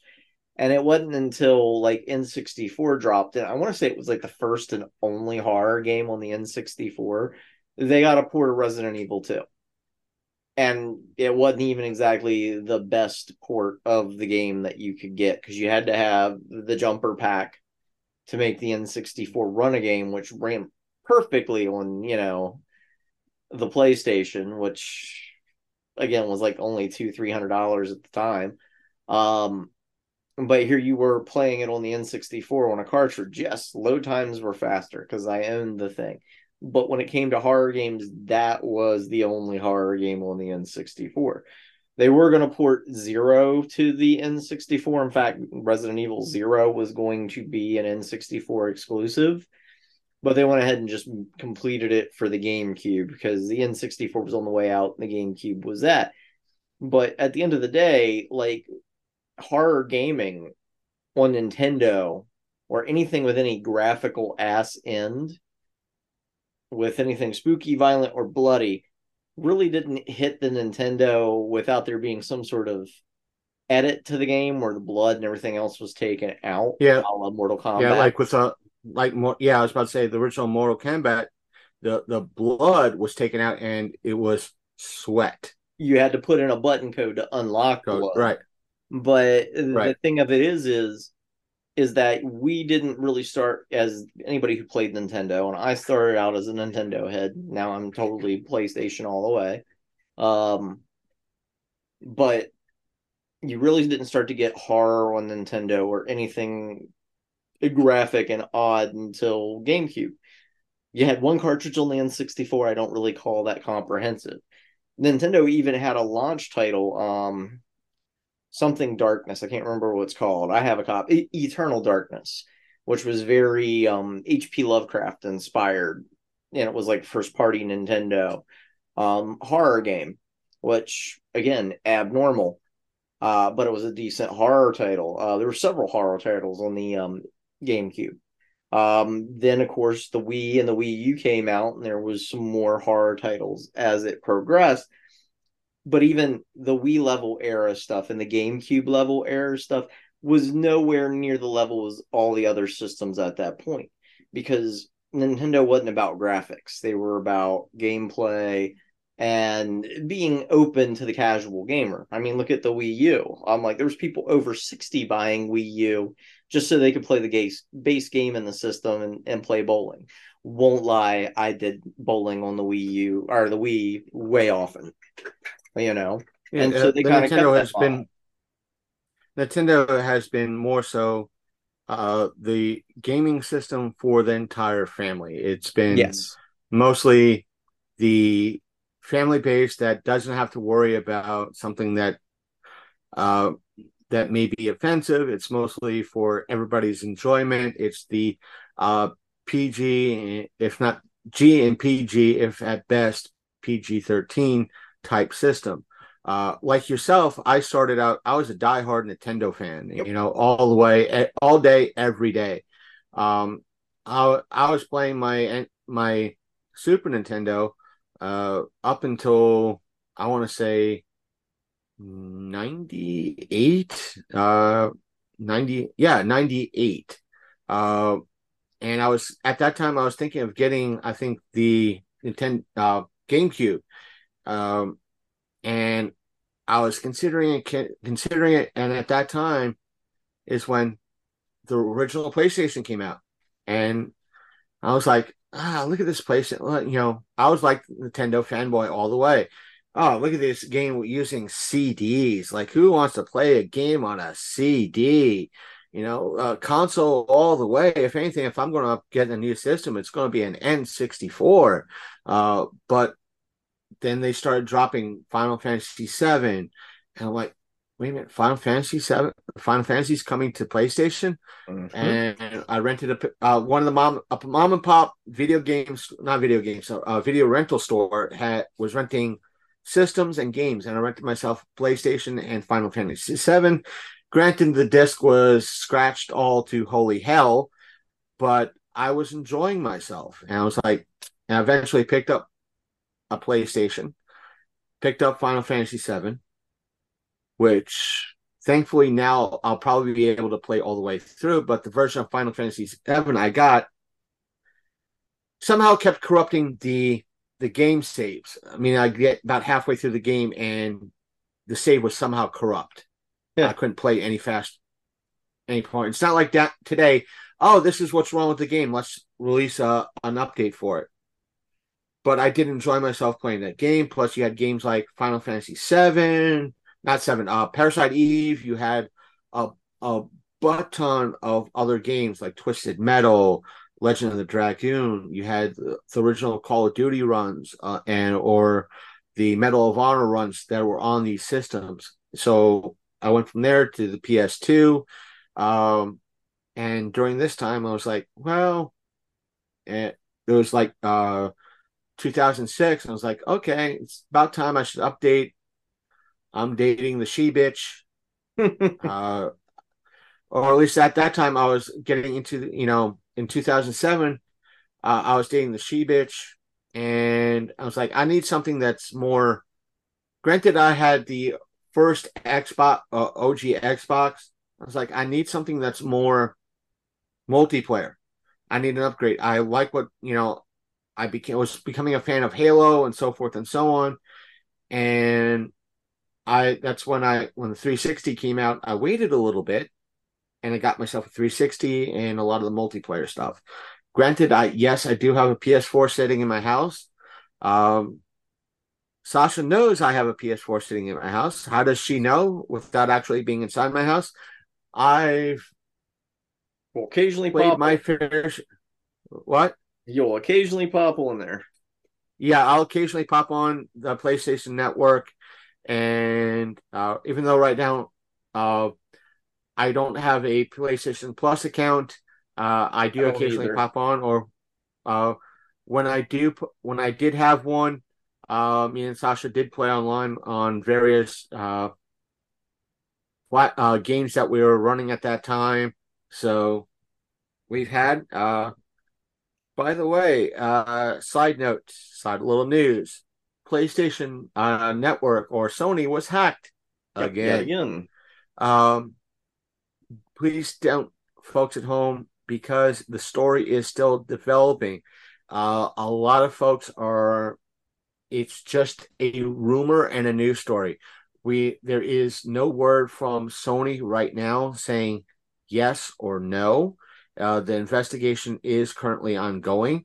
Right. Uh, a lot of hacking groups are, are, taking claim to or taking credit for the hack, and no real evidence has been presented to the public showing that this was a valid hack. It's just like, uh, if anything, it's surface surface level. It's like, yeah, we hacked the system, and it's the files that they show it could be just a simple uh, page saying uh, the CEO's Twitter, so the CEO's handle uh, name, their email, and their Twitter handle, which you can get off their website. Yep. So it, it until we get something substantial, uh, it's it's a new story, and by the time the audio episode comes out, if there's any new news on that, uh, again, like with the Writers Guild stuff, I will include it uh, in the update portion of the audio program. Right on. But yeah, let's see. We've got we talked writer's strike. We went into Switch. We went into PS4 hack. Um, you know, it's been pretty quiet. Uh, I think the only thing I've seen pretty interesting lately is that, of course, all kinds of stuff is coming out for Ghostbusters. So I'm ecstatic. Now that the strike's over, I'm kind of hopeful that I'll get a December release instead of next year spring summer release for Firehouse. I don't think that's going to happen, but the film is complete and it's shot and I'm ecstatic. Um, big rumor going on right now with um, the new Ghostbusters is because there's a lot of stuff that has been appearing online that came from when they were making the movie, like you know how they'll give like crew and other staff like stuff like memorabilia from the movie, like be it like t-shirts, logos. Well, one thing that was given out was because they made a ton of slime for this movie, apparently. And some of that slime is suspiciously labeled as official Slimer slime. And so, of course, the big news piece right now is Slimer going to be present in, of course, Firehouse. Now, a lot of people were like, well, you know, Slimer wasn't in Afterlife. And I always tell people, hey, you got to take in perspective that most of Afterlife's events happen in Oklahoma. Slimer was not of that region. You're going to have ghosts of that region. You know, like the weird miner ghost that shows up, um, and other ghost types like Muncher and things of that nature. Um, so it would make sense why Slimer isn't present during the events of Afterlife. But since they're going back to Though I will say this: the the minor bit, uh, I say the minor uh, pun possibly intended, uh, scene, uh, the miner showing up in the diner in Afterlife was obviously a dead on Homage. nod. I'm sure you could agree for the the cab driver. uh not the cab driver so because it's a again as to sasha was saying it's a region thing. In this uh, little oklahoma town it- there was a mine. Of course you're going to have a, a miner show up at a diner. In new york city what are you going to have? Uh where are you going to have this like dead guy or dead uh, rotting spirit show up? In a cab.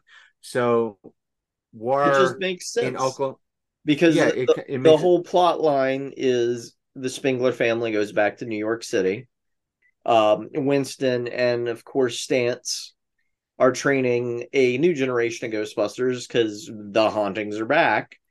Um, there is suspiciously a new cult that has popped up in New York City that once again a bunch of ghosts are worshippers.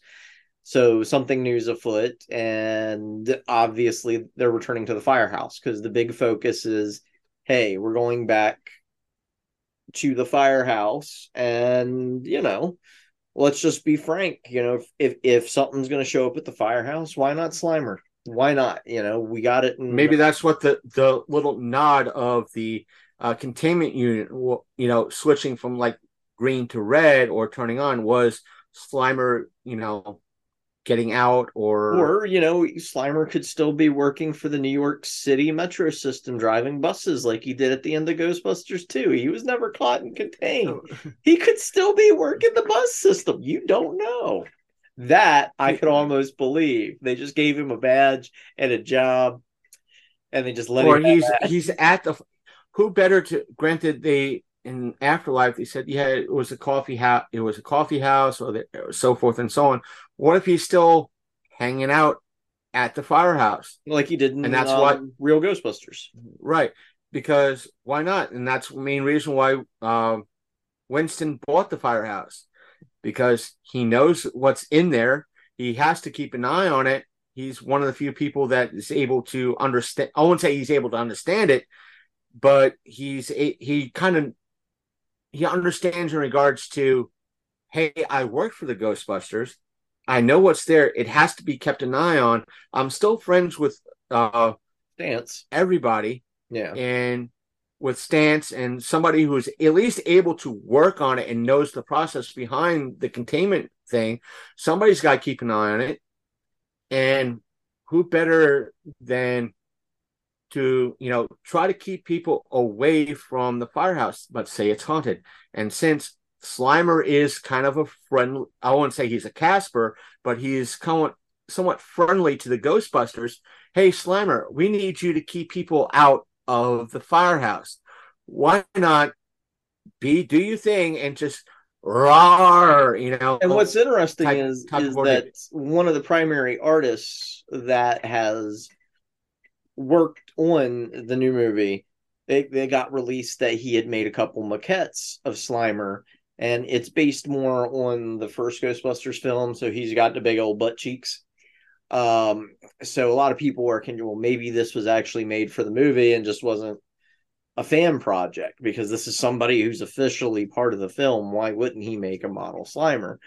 Um, so again, a lot of people have, have speculations. Personally, I, I would love to see Slimer roll up in a bus for New York City MTA driving. I would crack up laughing. Oh yeah, he's been doing this for the last 30 years. Shows up on time, real friendly, nobody gives him shit. Best employee. I, I, I, what I love to see is like, welcome to the firehouse, or eh, let's say Slimer's not in there. Um, Winston just showing up is like, listen, I have a special buddy for you guys that to help you get used to something like you saw in the game. You know, you know, you need to. Yeah, you guys fought ghosts before. Yes, you busted ghosts before, but we you need somebody on hand that is here so you're more used to and less afraid of ghosts but and him Winston pulling out a trap and go, even though he's going to unopen the trap, kind of knock on the trap and go, "Hey, Slimer," and just oh, that's when it pops out. You know, kind of a little song and dance like a Slimer. It opens out. It's not really an active. It's just a model, so to speak. Yep. I, I, I would I would I would love something, you know, I, I'm just curious to see what they did because Afterlife, in my opinion, was exceptionally well.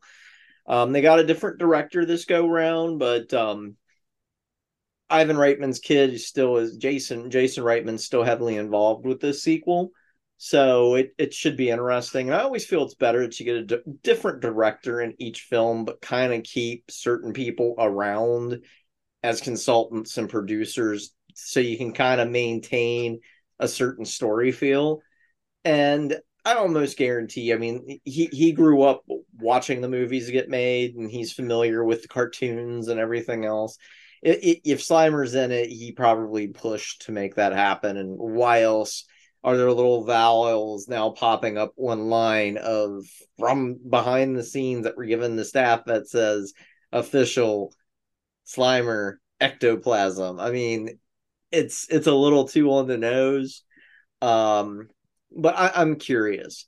Um, I love Yeah, it. Uh, gra- granted, I'll say this. Granted, Afterlife had a uh, a lot of member berries in it. Mhm. Uh, but I'll say this overall, it is the Ghostbusters movie we needed. It was the hand handoff we needed.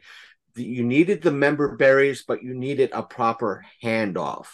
And a lot of people could say, yes, it's a, almost a uh, similar to the uh, Star Wars movie that came out a few years ago, not Rise. It was the uh, the Force it's of a movie Awakens. that ends in a hug that nobody gets Mm. killed in the hug in. Okay, but uh, the hugging's already dead.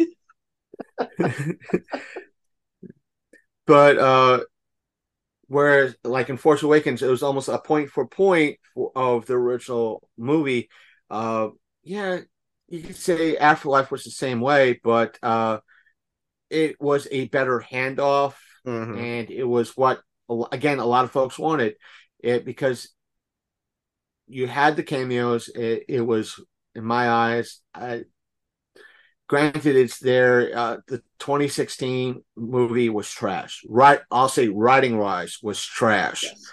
and how and how they handled it was trash. Trash. And if you look a lot of behind the history behind behind it, the reason why it was trash because the CEO, the people behind the movie, didn't have respect for uh What came before? what what came before. They pushed out Ivan Reitman. They wanted to do their own thing, and yeah, that's why it got so hate. And a lot of people say, "Oh, it got so hate because it had a female cast."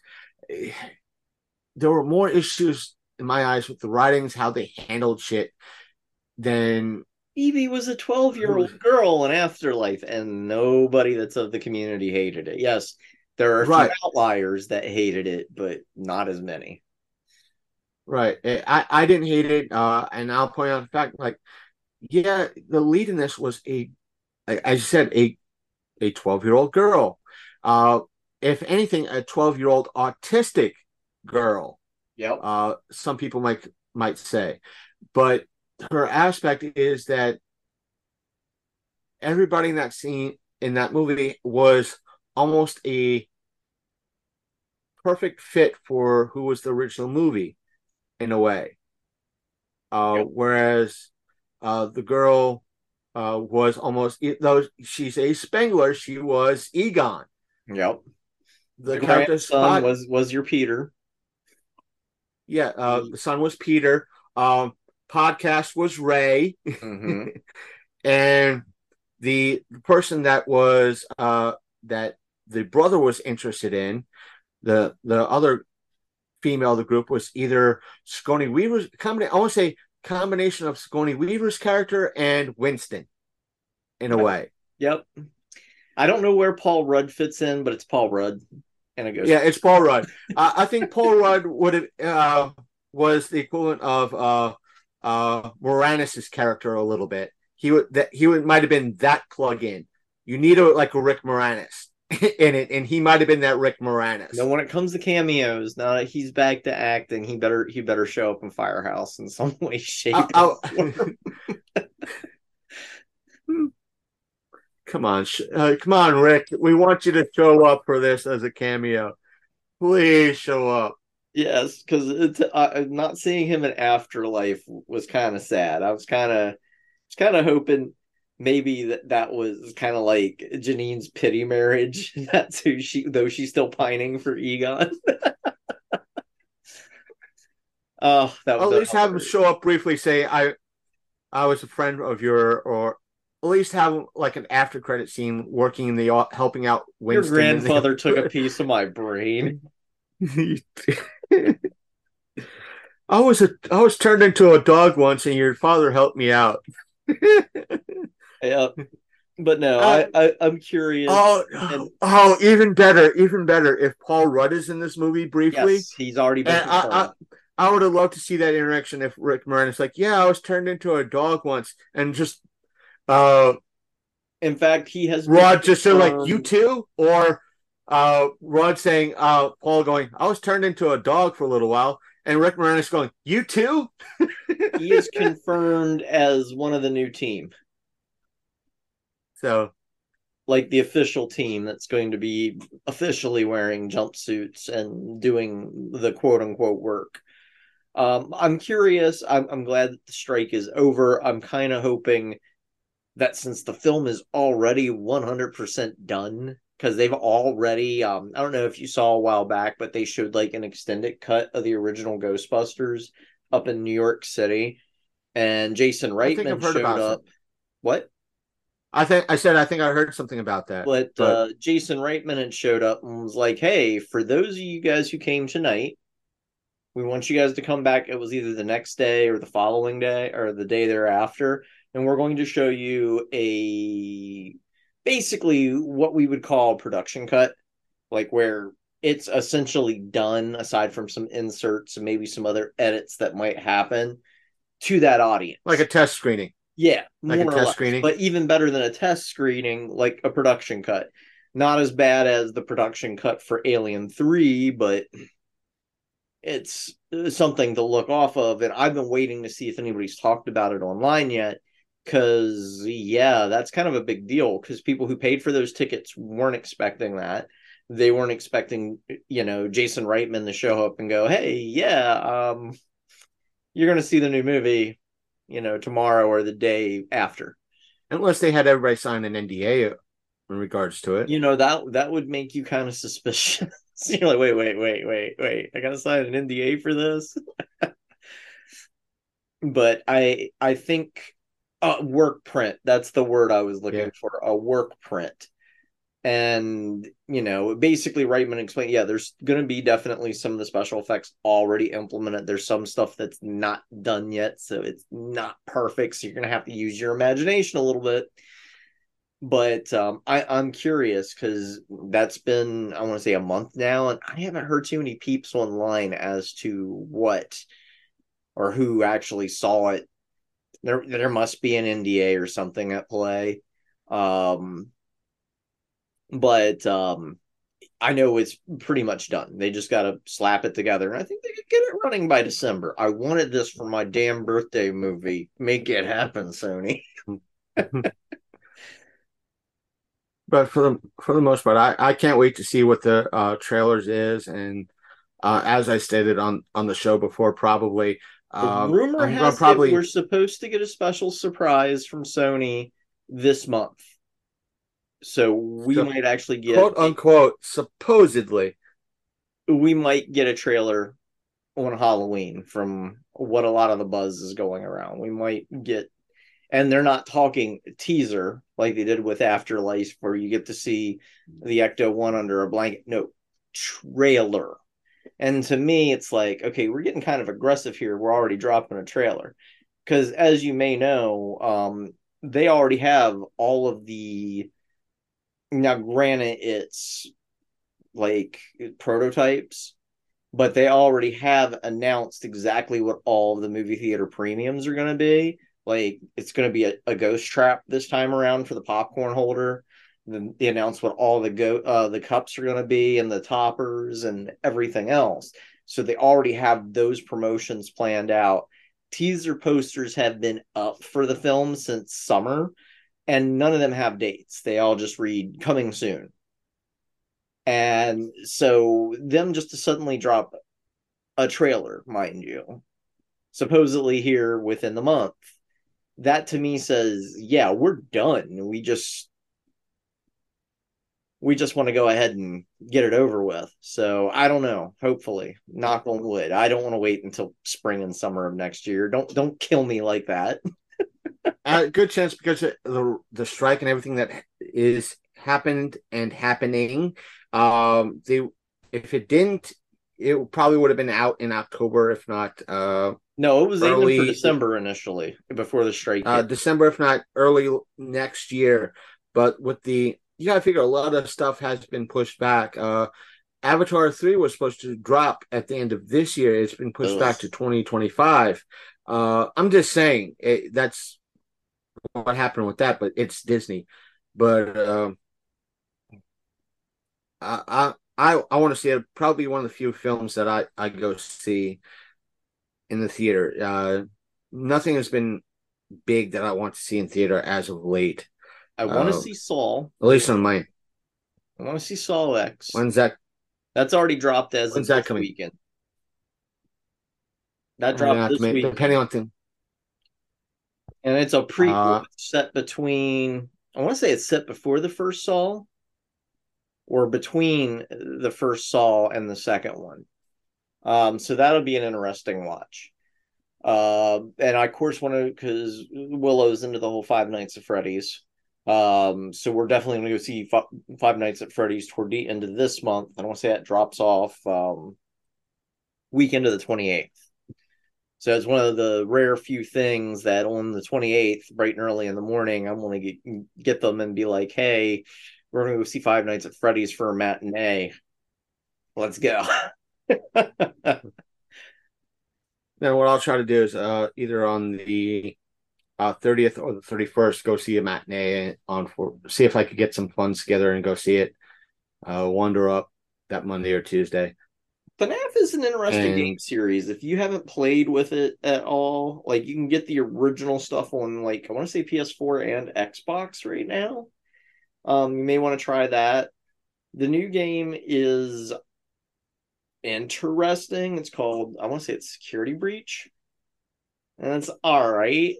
The VR game, I don't know much. Well, VR game's called Help Wanted.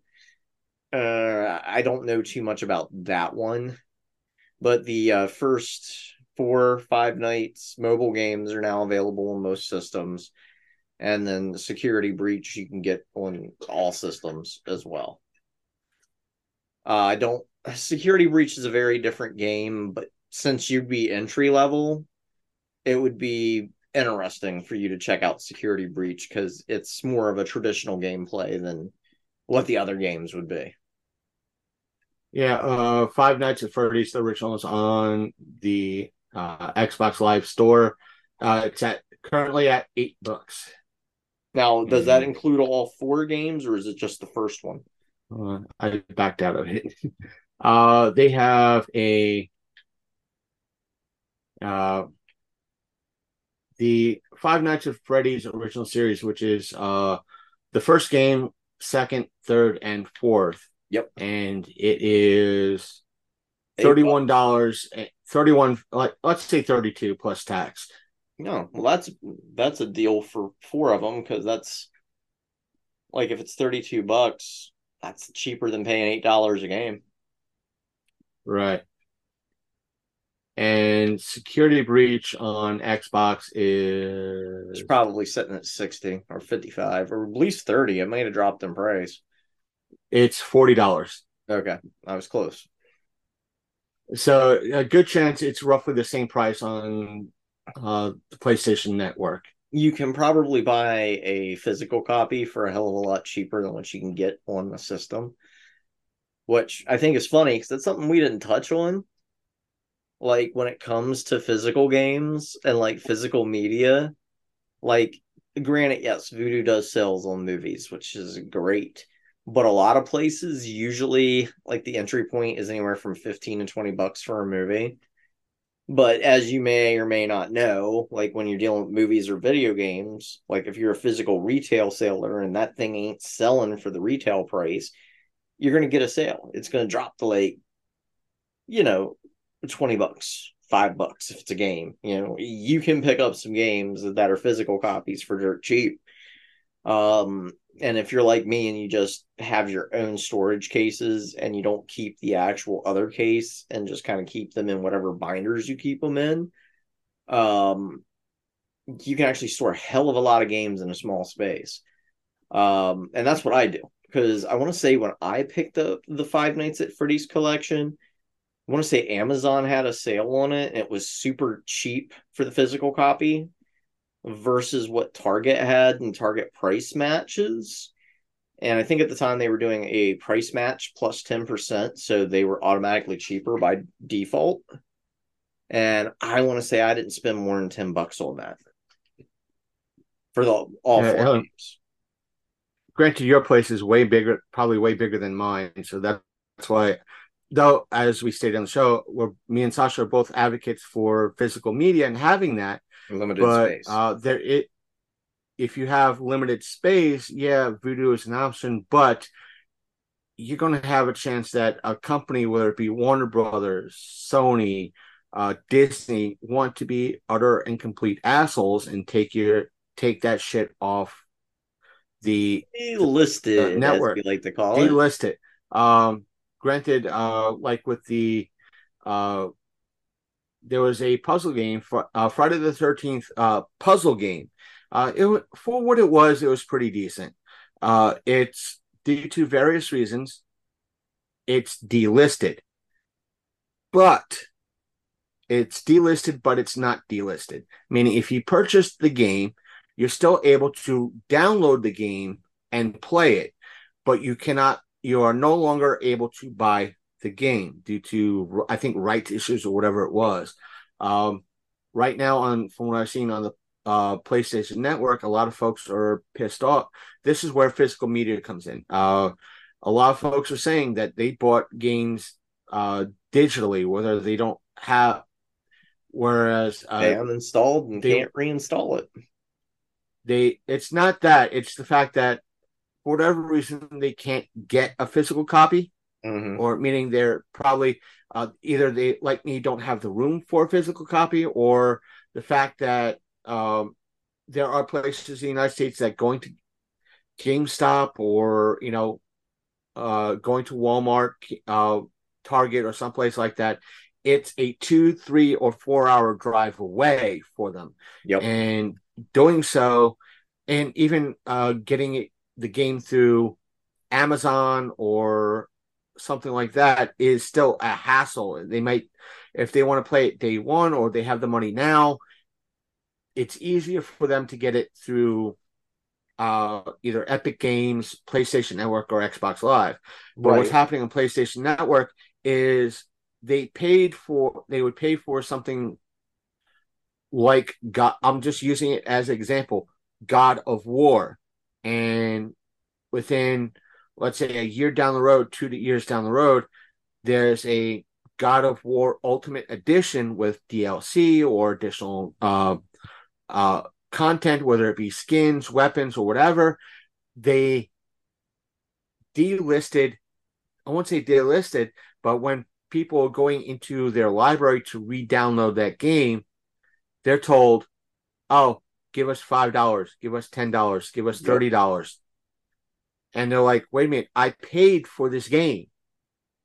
I can understand if it was delisted and I cannot rebuy it, but I paid for this game. I have achievements for this game that I unlocked. I have uh stuff that I unlocked. I put time in this game." Exactly. and they took that game away from them and telling them, "Hey, rebuy this game." Uh, now, one of the TikTok videos I saw in regards to this, uh, that saying, "Hey, they took my games away. I invested all this time," and when you see the person's screen, a lot of the games he's pointing out is, "Look at this game. I have achievements to take it away. I have to pay for it." They're PlayStation Plus freebies yep. meaning uh and and I'm like, well, you're pointing out like if you get because I know for a fact, uh, uh I'll use it like this. I know Call of Duty World War II was a uh, PlayStation Network free game. I mean, yeah, for that month it was a free to download. I downloaded it because it was free on PlayStation, and I knew one, one two people that might play that game on PlayStation, my PS4. I figured, hey, it's saving me sixty dollars because I don't have to rebuy it again because I bought it for my Xbox. Right. I can't play that game. I could download it, but I can't play it because it's a PlayStation Plus locked game. I could only play that game if I'm a PlayStation Plus member or it's, if it's a free PlayStation Network day weekend. Outside of that, I can't play that game. Mm. Now, if that person on TikTok saying, "Hey, I have to rebuy these games," uh, no, you just have because it has that little plus on it now. You just have to re up your subscription. Right. Uh, but without proper context, it's hard to make that claim.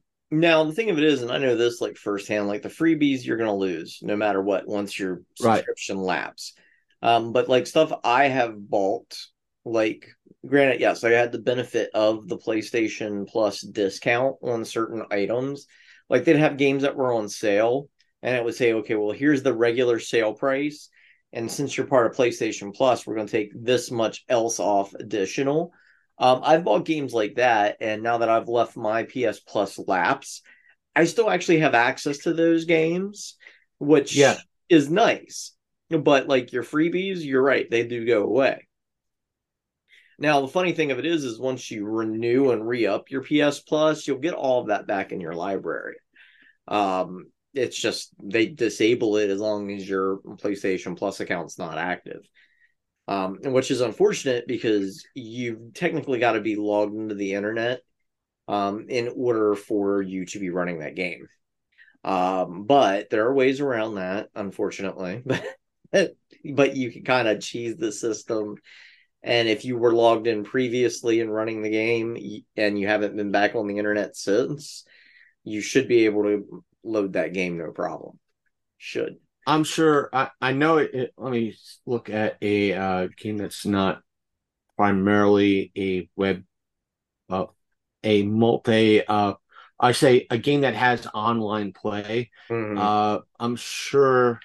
All right, there's a game that I, I have like a hundred and two games that were games with gold, meaning if you were either a Game Pass member or a games with gold member for Xbox, you you got like depending on what year you got those games, you got anywhere from two to four games a month if you so wanted for free.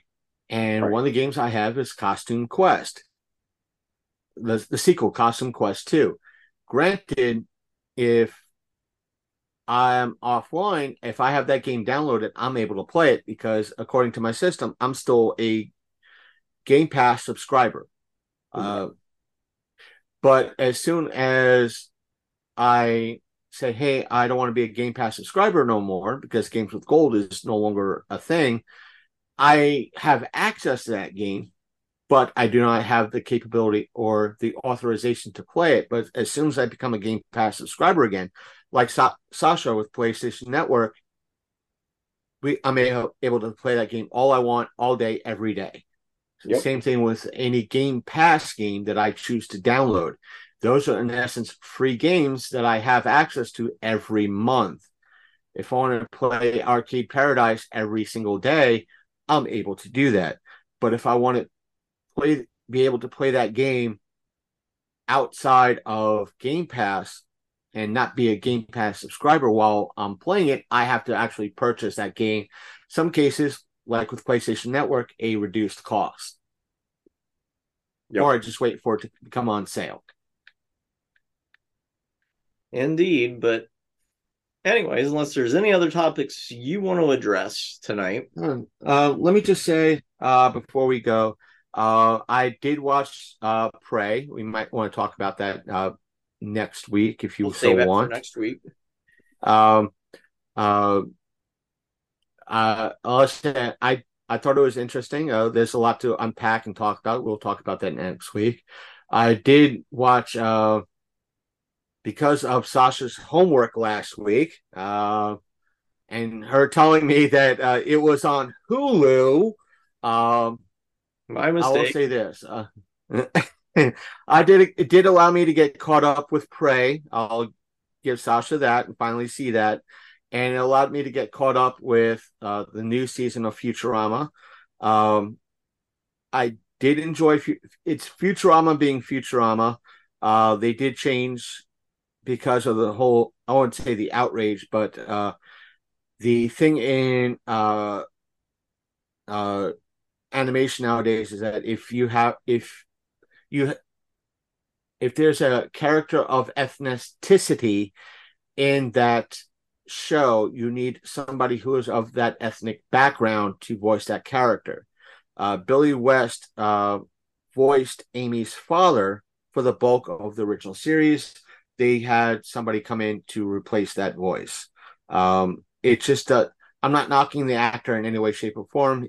That actor did a fine job in doing it just that it sounds different it, it's Just like the new Rick and just- Morty. it, it- yeah i haven't heard the new voices yet so i'm sure There's the when trailer. it dro- it's bad. so uh And he's been cleared of the charges.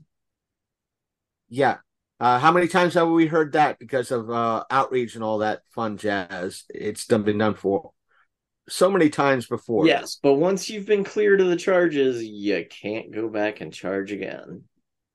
So I Right. say Cartoon For the- Network, suck it up, get our boy back and be done. and not to mention he's had a lot of uh, allegations in that com- both uh, the video game company he was a part of and the the studio in regards to Rick and Morty that he is a part of. Not uh, not criminal charges, but he had uh, drama in working conditions that he's not the best person to work with. Are are we So- sure that it's quote unquote allegations? Considering I their actual background and having came out recently. because I think there might be some other allegations on the table, and they're just staying mum about it currently. Because I think they might flip the script on them and go, uh, "No, you guys have forever been trying to get me out of this because this is my sexuality." So we'll we'll have to uh, see when everything drops. But um, overall, it was Futurama being Futurama. Um, apparently, in one episode, they deal with uh, I. If I get a chance or I want to, I'll probably give it a rewatch or find out more. I don't know if it was in the new season of Disenchantment, but or but I heard it was supposed to be in the Futurama season. I didn't see it because it, said, "Well, it ties uh, this particular episode ties Futurama current season Futurama with um, Disenchantment." Well, we already know they're linked, but uh, it there was supposed to be like a crossover episode or something, and I didn't see it in Futurama the current season, but uh, it was might have been in the disenchant last season of Disenchantment. Uh, but since I don't have Netflix, I'm not too worried about it. Um, but overall, I think they with this was just a I won't say it's a money grab or anything like that. It was just a way of let's see if uh, an update works. But the ending that they had in the final, I'll say season ten of Futurama was a perfect ending. This was if people want to call it a cop out, it was a cop out. Um, I have been enjoying uh, Ahsoka. Uh, Rosario Daw- Dawson is doing a decent job with that. A lot of folks are having their gripes. They all. Do I will say Star this because uh, they all um, bitch at Star Wars. it, the the main thing is um, I can understand there are a lot of things you can do in a cartoon that you cannot do in live action. Exactly. and that's the issue. And one of the things that they seem granted to kind of fully understand Ahsoka, you have to watch a bunch of other shit to fully understand it, but you could watch it enough to kind of grasp it. Um, oh, that's why they've never put Drizzt in a D and D movie. Can you imagine all the backlog research you'd have to do to understand Drizzt fully? but uh, one of the things that they seemingly retcon and come out that uh, uh, was they showed a younger Ahsoka from like the Clone Wars and so forth and so on. That she's in the in the cartoon Clone Wars, um, Ahsoka is like wearing a kind of a something bearing uh, her midriff. It's more like a a tube top. Uh, and in regards to that, and a lot of people coming out, oh, this was George Lucas's idea. They wanted her to be more, um, though she the, in the cartoon she was supposed to be like equivalent of 16, 17 years old or something Yeah. like, in and around there. Um, I'll say on the young end, maybe about 14, at the oldest, 17. Uh, George Lucas wanted her to be kind of a um, teen sex symbol, so to speak, in a Yeah. way. They he wanted her to be, in essence, sexualized. Uh, that's the the hints I've been hearing about, and thus they kind of retcon that in the one Ahsoka episode, showing a younger Ahsoka. Another thing that a lot of folks that are critiquing about is Thrawn. That how Thrawn it kind of looks like Elon Musk, while in the in the Elon cartoon, Musk well, is already an alien, so we're well aware of this. but uh, what they're uh, bitching about in regards to Thrawn is that in the artwork, he's and the animation stories, he's not just thinner, he's constantly training, constantly training, constantly training. And this Thrawn is pretty much like, yeah, whatever. Uh, kind of this highbrow type of thing. But uh, I'm enjoying it so far. I have no But they real also complaints. have to understand that Thrawn was kind of ripped through a dimensional portal, and and people don't pay attention to musical cue, uh, cues because like I followed Rebels, I enjoyed Rebels. I I remember when um the whole thing happened with the space whales and Ezra and Thrawn. Um, they went through a dimensional rift courtesy of the space whales and that can cause all kinds of fucked up things to happen with people And if you pay attention to the musical cues, even though they use musical cues for Thrawn's intro from Rebels, it has a bit of a Discord feel to it. Like something's slightly off. And I hate to say it, but one thing that um, what's his name, Filoni does a lot with the stuff that he, especially when he introduces certain characters to show that they've changed, if they have a special type of musical cue, he will distort it to kind of go, this is different, pay attention. And you're going to find out why it's different. Uh, and a lot of folks are theorizing that uh, the troopers that some of the troopers that he's using are death troopers Yes. or zombie troopers. Um, that would be an interesting twist in regards to it.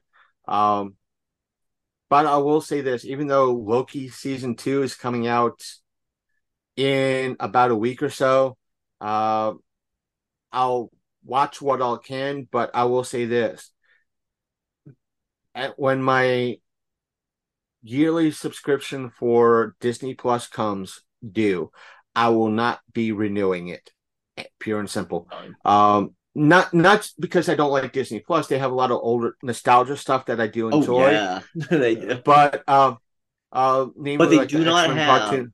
They do not have something wicked this way comes, and it has forever. but dis- they have a lot. They have a lot of great old, classic stuff on their platform. Just that I do not feel like paying a hundred and fifty freaking dollars a year for it.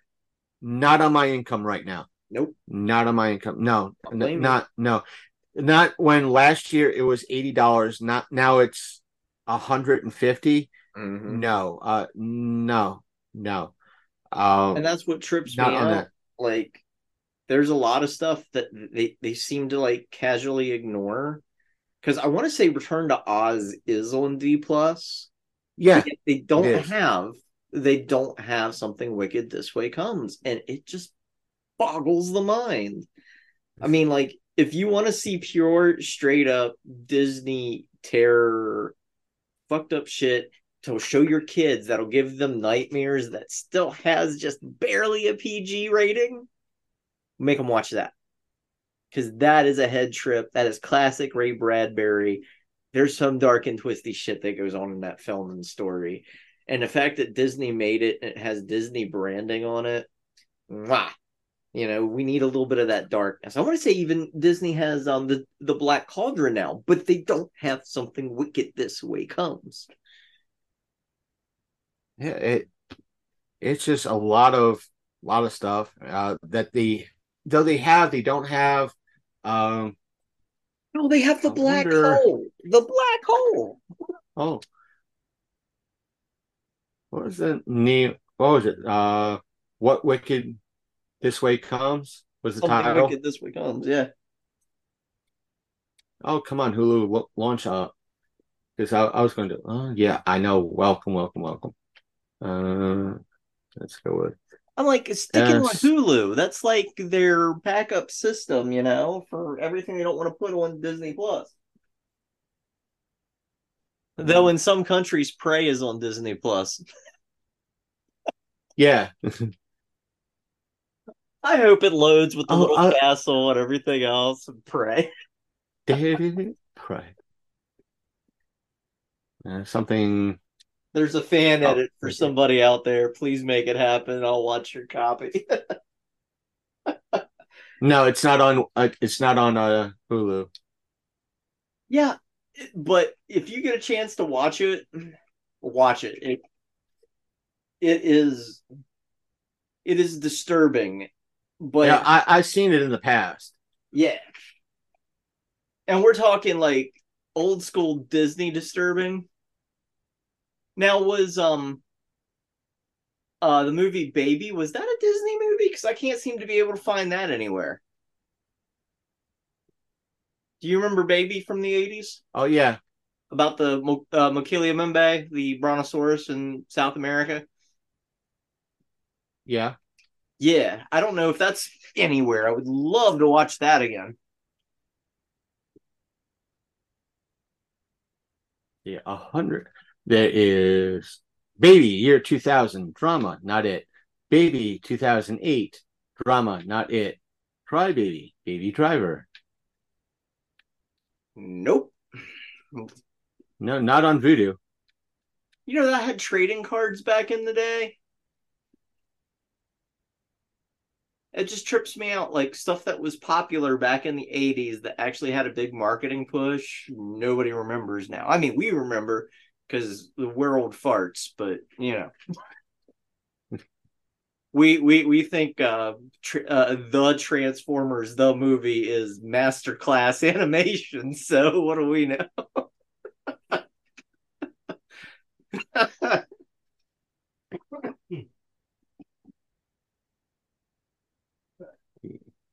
we watch the shit, Uh, so you don't have to. How you spell wicked? W I C K E D. Like Wicked Ale. Oh, Come it on, you work in a bar. I work in a bar doesn't mean I actually serve drinks. Yes, but you're around them, so you should know how to spell wicked. I mean, Yeah, something. but I don't think that's streaming anywhere currently. No, And it just kind of makes me wonder, it- like, why are you leaving this out, Disney? Is is it just because my sick twisted ass likes it? Are you torturing me? Are we enemies? I'd like to know. Because we can add you to the no, list. it's it's not uh on Vudu either. So Yeah. And I think the DVD and blue I think there was a Blu-ray once upon a time, but even that's out of print. Like, god damn, uh, whoever owns the rights to this shit, motherfucking ass, man. Disney. And so it kind of makes you wonder why they're sitting on it, because I mean Return to Oz is pretty friggin' disturbing. Uh, That's the thing is, if Disney might own the rights, but if they you think Ray Bradbury's just- estate might have something to do with it. Right. Uh, they might have the rights to the movie, but uh, they might have to talk to like Bradbury's estate or uh, case in point, uh, like with uh, Legend of Billie Jean, uh, the the uh, what's her name who did the soundtrack for it or was in one of the did one of the songs for the soundtrack. She didn't like the movie, so you know when you have something like that and it's like hey we want to put this on streaming or on dvd or blu-ray and that person doesn't want to or an estate doesn't want to sign off on anything in regards to it due for to whatever reason uh So you can't pull a legend and up. just play different music.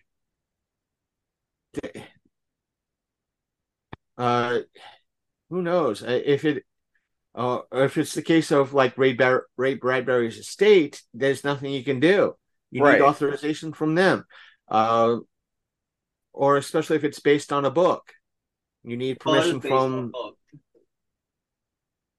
uh either a book or a short story, one of the two. uh, what I'm talking about is like I'm looking at like things like phantoms or uh uh stuff like that it- where it's based on Phantoms, like you need the you need uh the author's permission sometimes it's easy to do because all you have to do is but if the studios are only willing to bring in a wheelbarrow full of cash and yet the uh the author wants a mining dump truck full of cash uh, you have that issue But it's weird. it's Anyways. it's weird Anything else you can think of, or anything else you want to touch on? uh uh that's it for right about now All right, groovy. Um, so anyways, you gotta make sure you freebase your dubby. free ACW. You know, get Or if you want, if you if you want to try it, try it. here. Uh, I'm running low on my tub right now, so I might have to pick up a new tub over the gotta, next gotta month get or dime two. bag. So gotta get a dime bag. Yo, can I get some of that dub dime? Dub dime.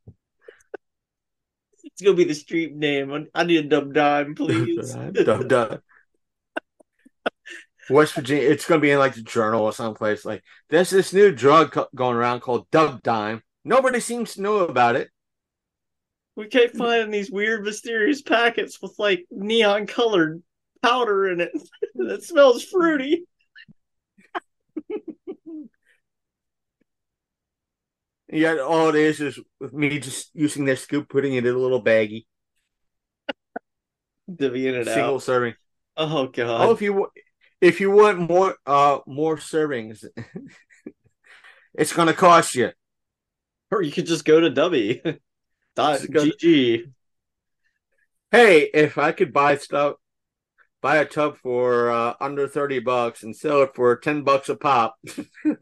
hey, I live in Martinsburg. There are too st- a lot of folks around here suffer from Martinsburg moron syndrome, so I'm probably able to pull it off. That's just good marketing. yeah. For the people with two brain, more than four brain cells to rub together, yeah, uh, you can just go to this website, use this code. But for the other, I don't uh, understand the internet. yeah, and that be the case, or ten bucks, here's a dime pack. I don't get the internet.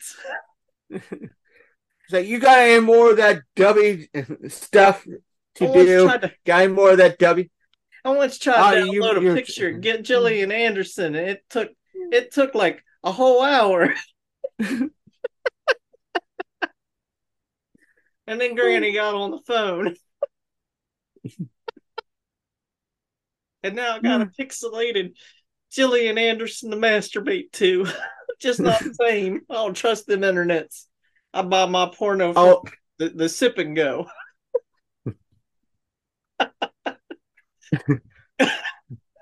I like that. I, I forgot what it, it was. Uh, an advert for something, and it there were these two guys or got uh, picked up by an Amish person. And they're like, "Sir, do you get porn? Or, porn?" And the guy just without missing a beat goes, "Yeah, we do. We just get images of your m- mom naked in the mail." Like, yeah, we get porn. We just we get all the images of your mom naked in the mail. She sends them. All she wants a quarter each. just watch a quarter each. We mailed him quarters right on in. I can see that one place. Chris, please stop selling your energy drink to the drug addicts that come in here to hang out on a weekly basis. What? It's not like they're going to overdose. It's all B vitamins and co- coffee derivative. They haven't All they're going to died be yet. is. they haven't I've already made three hundred bucks in the last two days. You want to cut? Twenty five just because just because I have Zeke next standing next to me outside going noich noich noich mother motherfucker. Doesn't mean shit. Doesn't mean it just because I'm hanging outside in an overcoat and have Zeke saying to some of the people walk by hey you, have you ever had your asshole licked by a man in an overcoat? Does not mean shit. Oh yeah, that coffee shop's gonna love you. But anyways, we, we, we talked about Dubby. You you, you want to plug the link and, and your special code? Sure. The link is uh, dubby.gg, D-U-B-B-Y dot G-G. The code to use for 10% off your order is LCM Podcast. And I'm sure Sasha will have the links in the description on all that. Plus, you could find the audio aspects of this show where all podcasts are found. And for ex- exception of the rare International Podcast Day, which happens yearly, you guys and gals out there, or alien, you guys, gals, kids, aliens, and ghosts out there could have the possibility of hearing two episodes per week. One of we're getting stuff ready for you, and the main episode every week on our platforms, whether it be Podbean and, or Apple Podcasts or Spotify. We're not really promoting Google Podcasts anymore. Why? Because everything's switching over to YouTube Music. So fuck you, Google. Um, but still, next month, thank you. Uh, as per last month, thank you, Arkansas, for being the top state downloading everything. Arkansas. Yeah. Maybe maybe uh maybe uh you know on board Lumser needs to have an Arkansas episode. It's episode. Yeah. Indeed.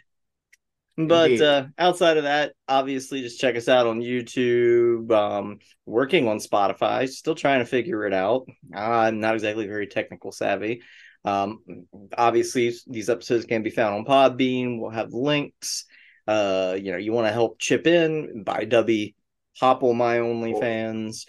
Um, Or, sometimes um, we got spicy I have content. there. Patreon. We got the tip jar. Yep. So yeah, and I will tell you now, if you are on OnlyFans and you want to see something special, drop a tip.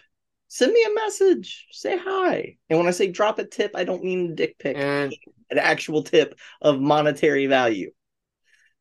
and folks, uh, though Sasha would be more than happy for the tips on uh her OnlyFans. Remember, if you want to see me in a bikini top, you have to go to my tip jar Yes. and leave tips. And if we get a thousand, just the tip. get a thousand. if we get a thousand dollars, if not more than a thousand dollars, you'll see me in a bikini top. If we meet five thousand, five thousand dollars or more, I'll do a stupid dance and post it up on TikTok. So And if it gets even more money than that, like I've already said, I will throw on a bikini. I've got no problem with that. I have one. You just got to deal with battle scars. Sorry, just how life rolls these days. But um, anyway, outside of that, anything else we need to plug? I think we got it all. Well, I think we got it all. Woo! We, We got, got, a it lot all. of plugs. We got it all. We we sold everything from freebase dubby to butt plugs. We're good. There's a plug. but uh, But anyways, folks, uh, as Yeah. I've said before, you've been listening to um, Sasha After Dark, the podcast of darkness. Um, as I like to say around here, or as Lumser likes to say, he's uh I'm a gamer and I'm wearing a bikini. exactly. And you know, until next slime, creeper wheel, take scare and unpleasant screams.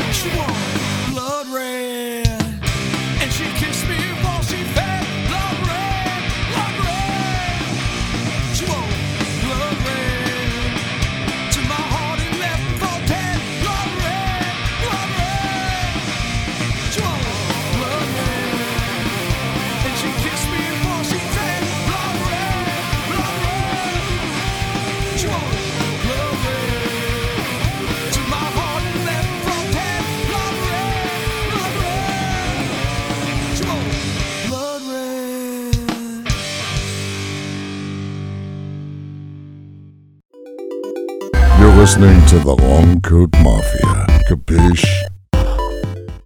Hello, everyone. Welcome back. I hope you enjoyed the reboot slash repost episode. If you have any questions, comments, or smart remarks, you can always send them my way at our email, which is longcoatmafia at gmail.com, or post them in the uh, te- the pinned post on our Facebook page, which is facebook.com slash the Long Coat Mafia Podcast. All the links are in the description down below. And just to let you know, this is the after show.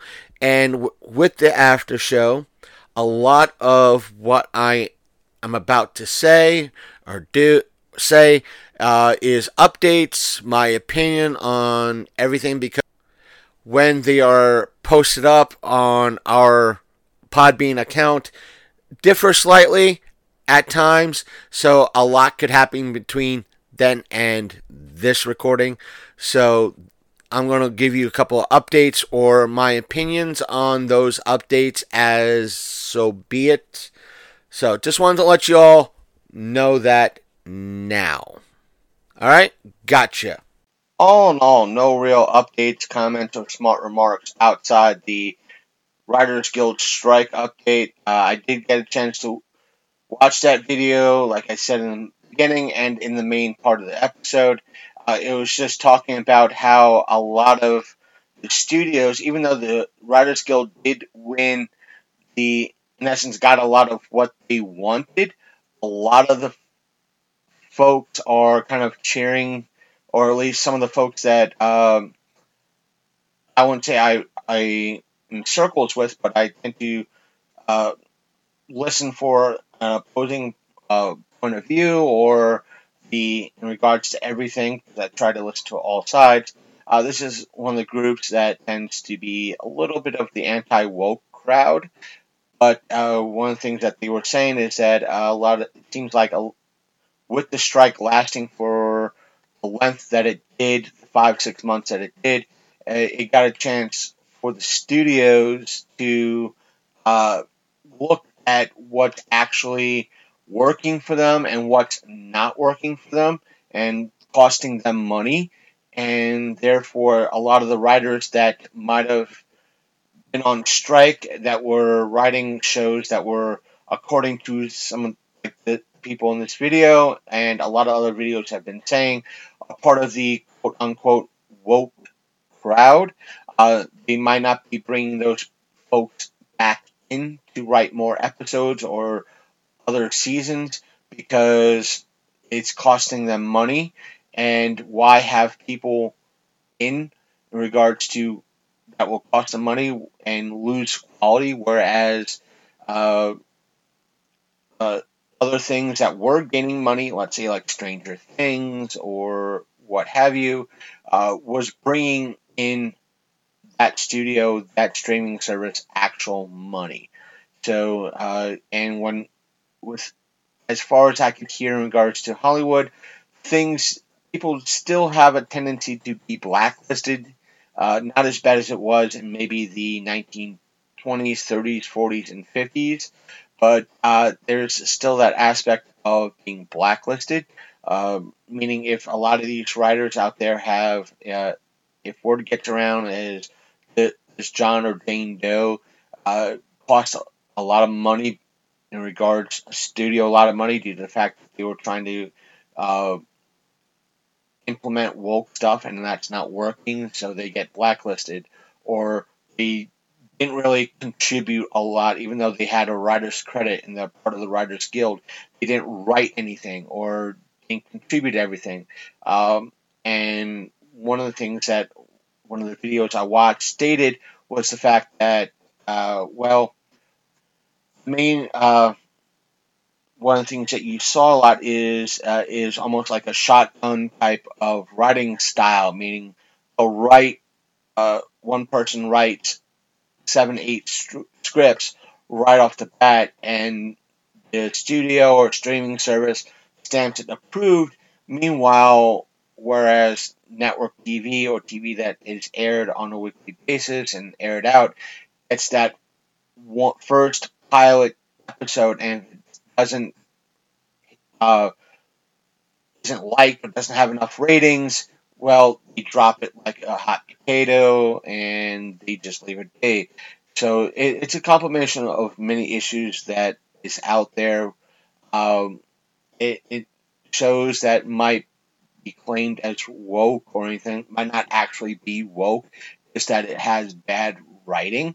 Um, in regards to things. It's something. This is a conversation that me and Sasha could fully flush out in a later episode, sometime down the rut the, the pike. So there's that. So uh, past that, nothing really. Again, really to say other than uh, even though we talked about uh, various things in regards to our uh, quasi sponsor, uh, we do recommend uh, the, the drink that I chose, the little mix I chose, the Calio Cream, was very good. Do give it a try.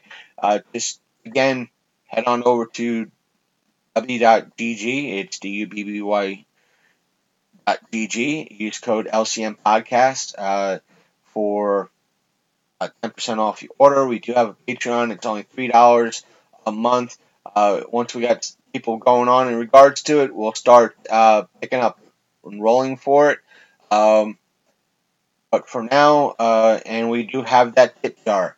But the best way you can support the show is listening, downloading, sharing, subscribing, uh, interacting with us. We have so many ways to do that. Uh, Pod, Podbean is one of the best ways to do that um, because it allows comments in regards to ep- episodes. It allows you to interact with us here at the show and passing along uh, critiques and criticisms to uh, Sasha when we record a main episode.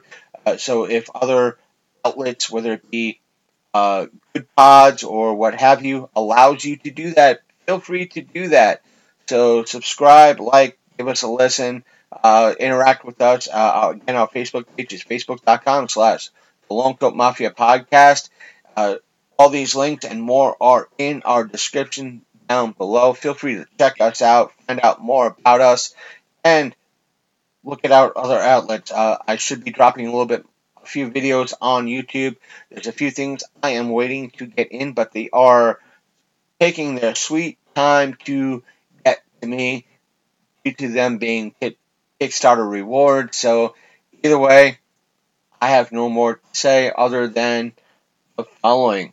I'm a gamer. I'm wearing a bikini. And good night, and see you next week.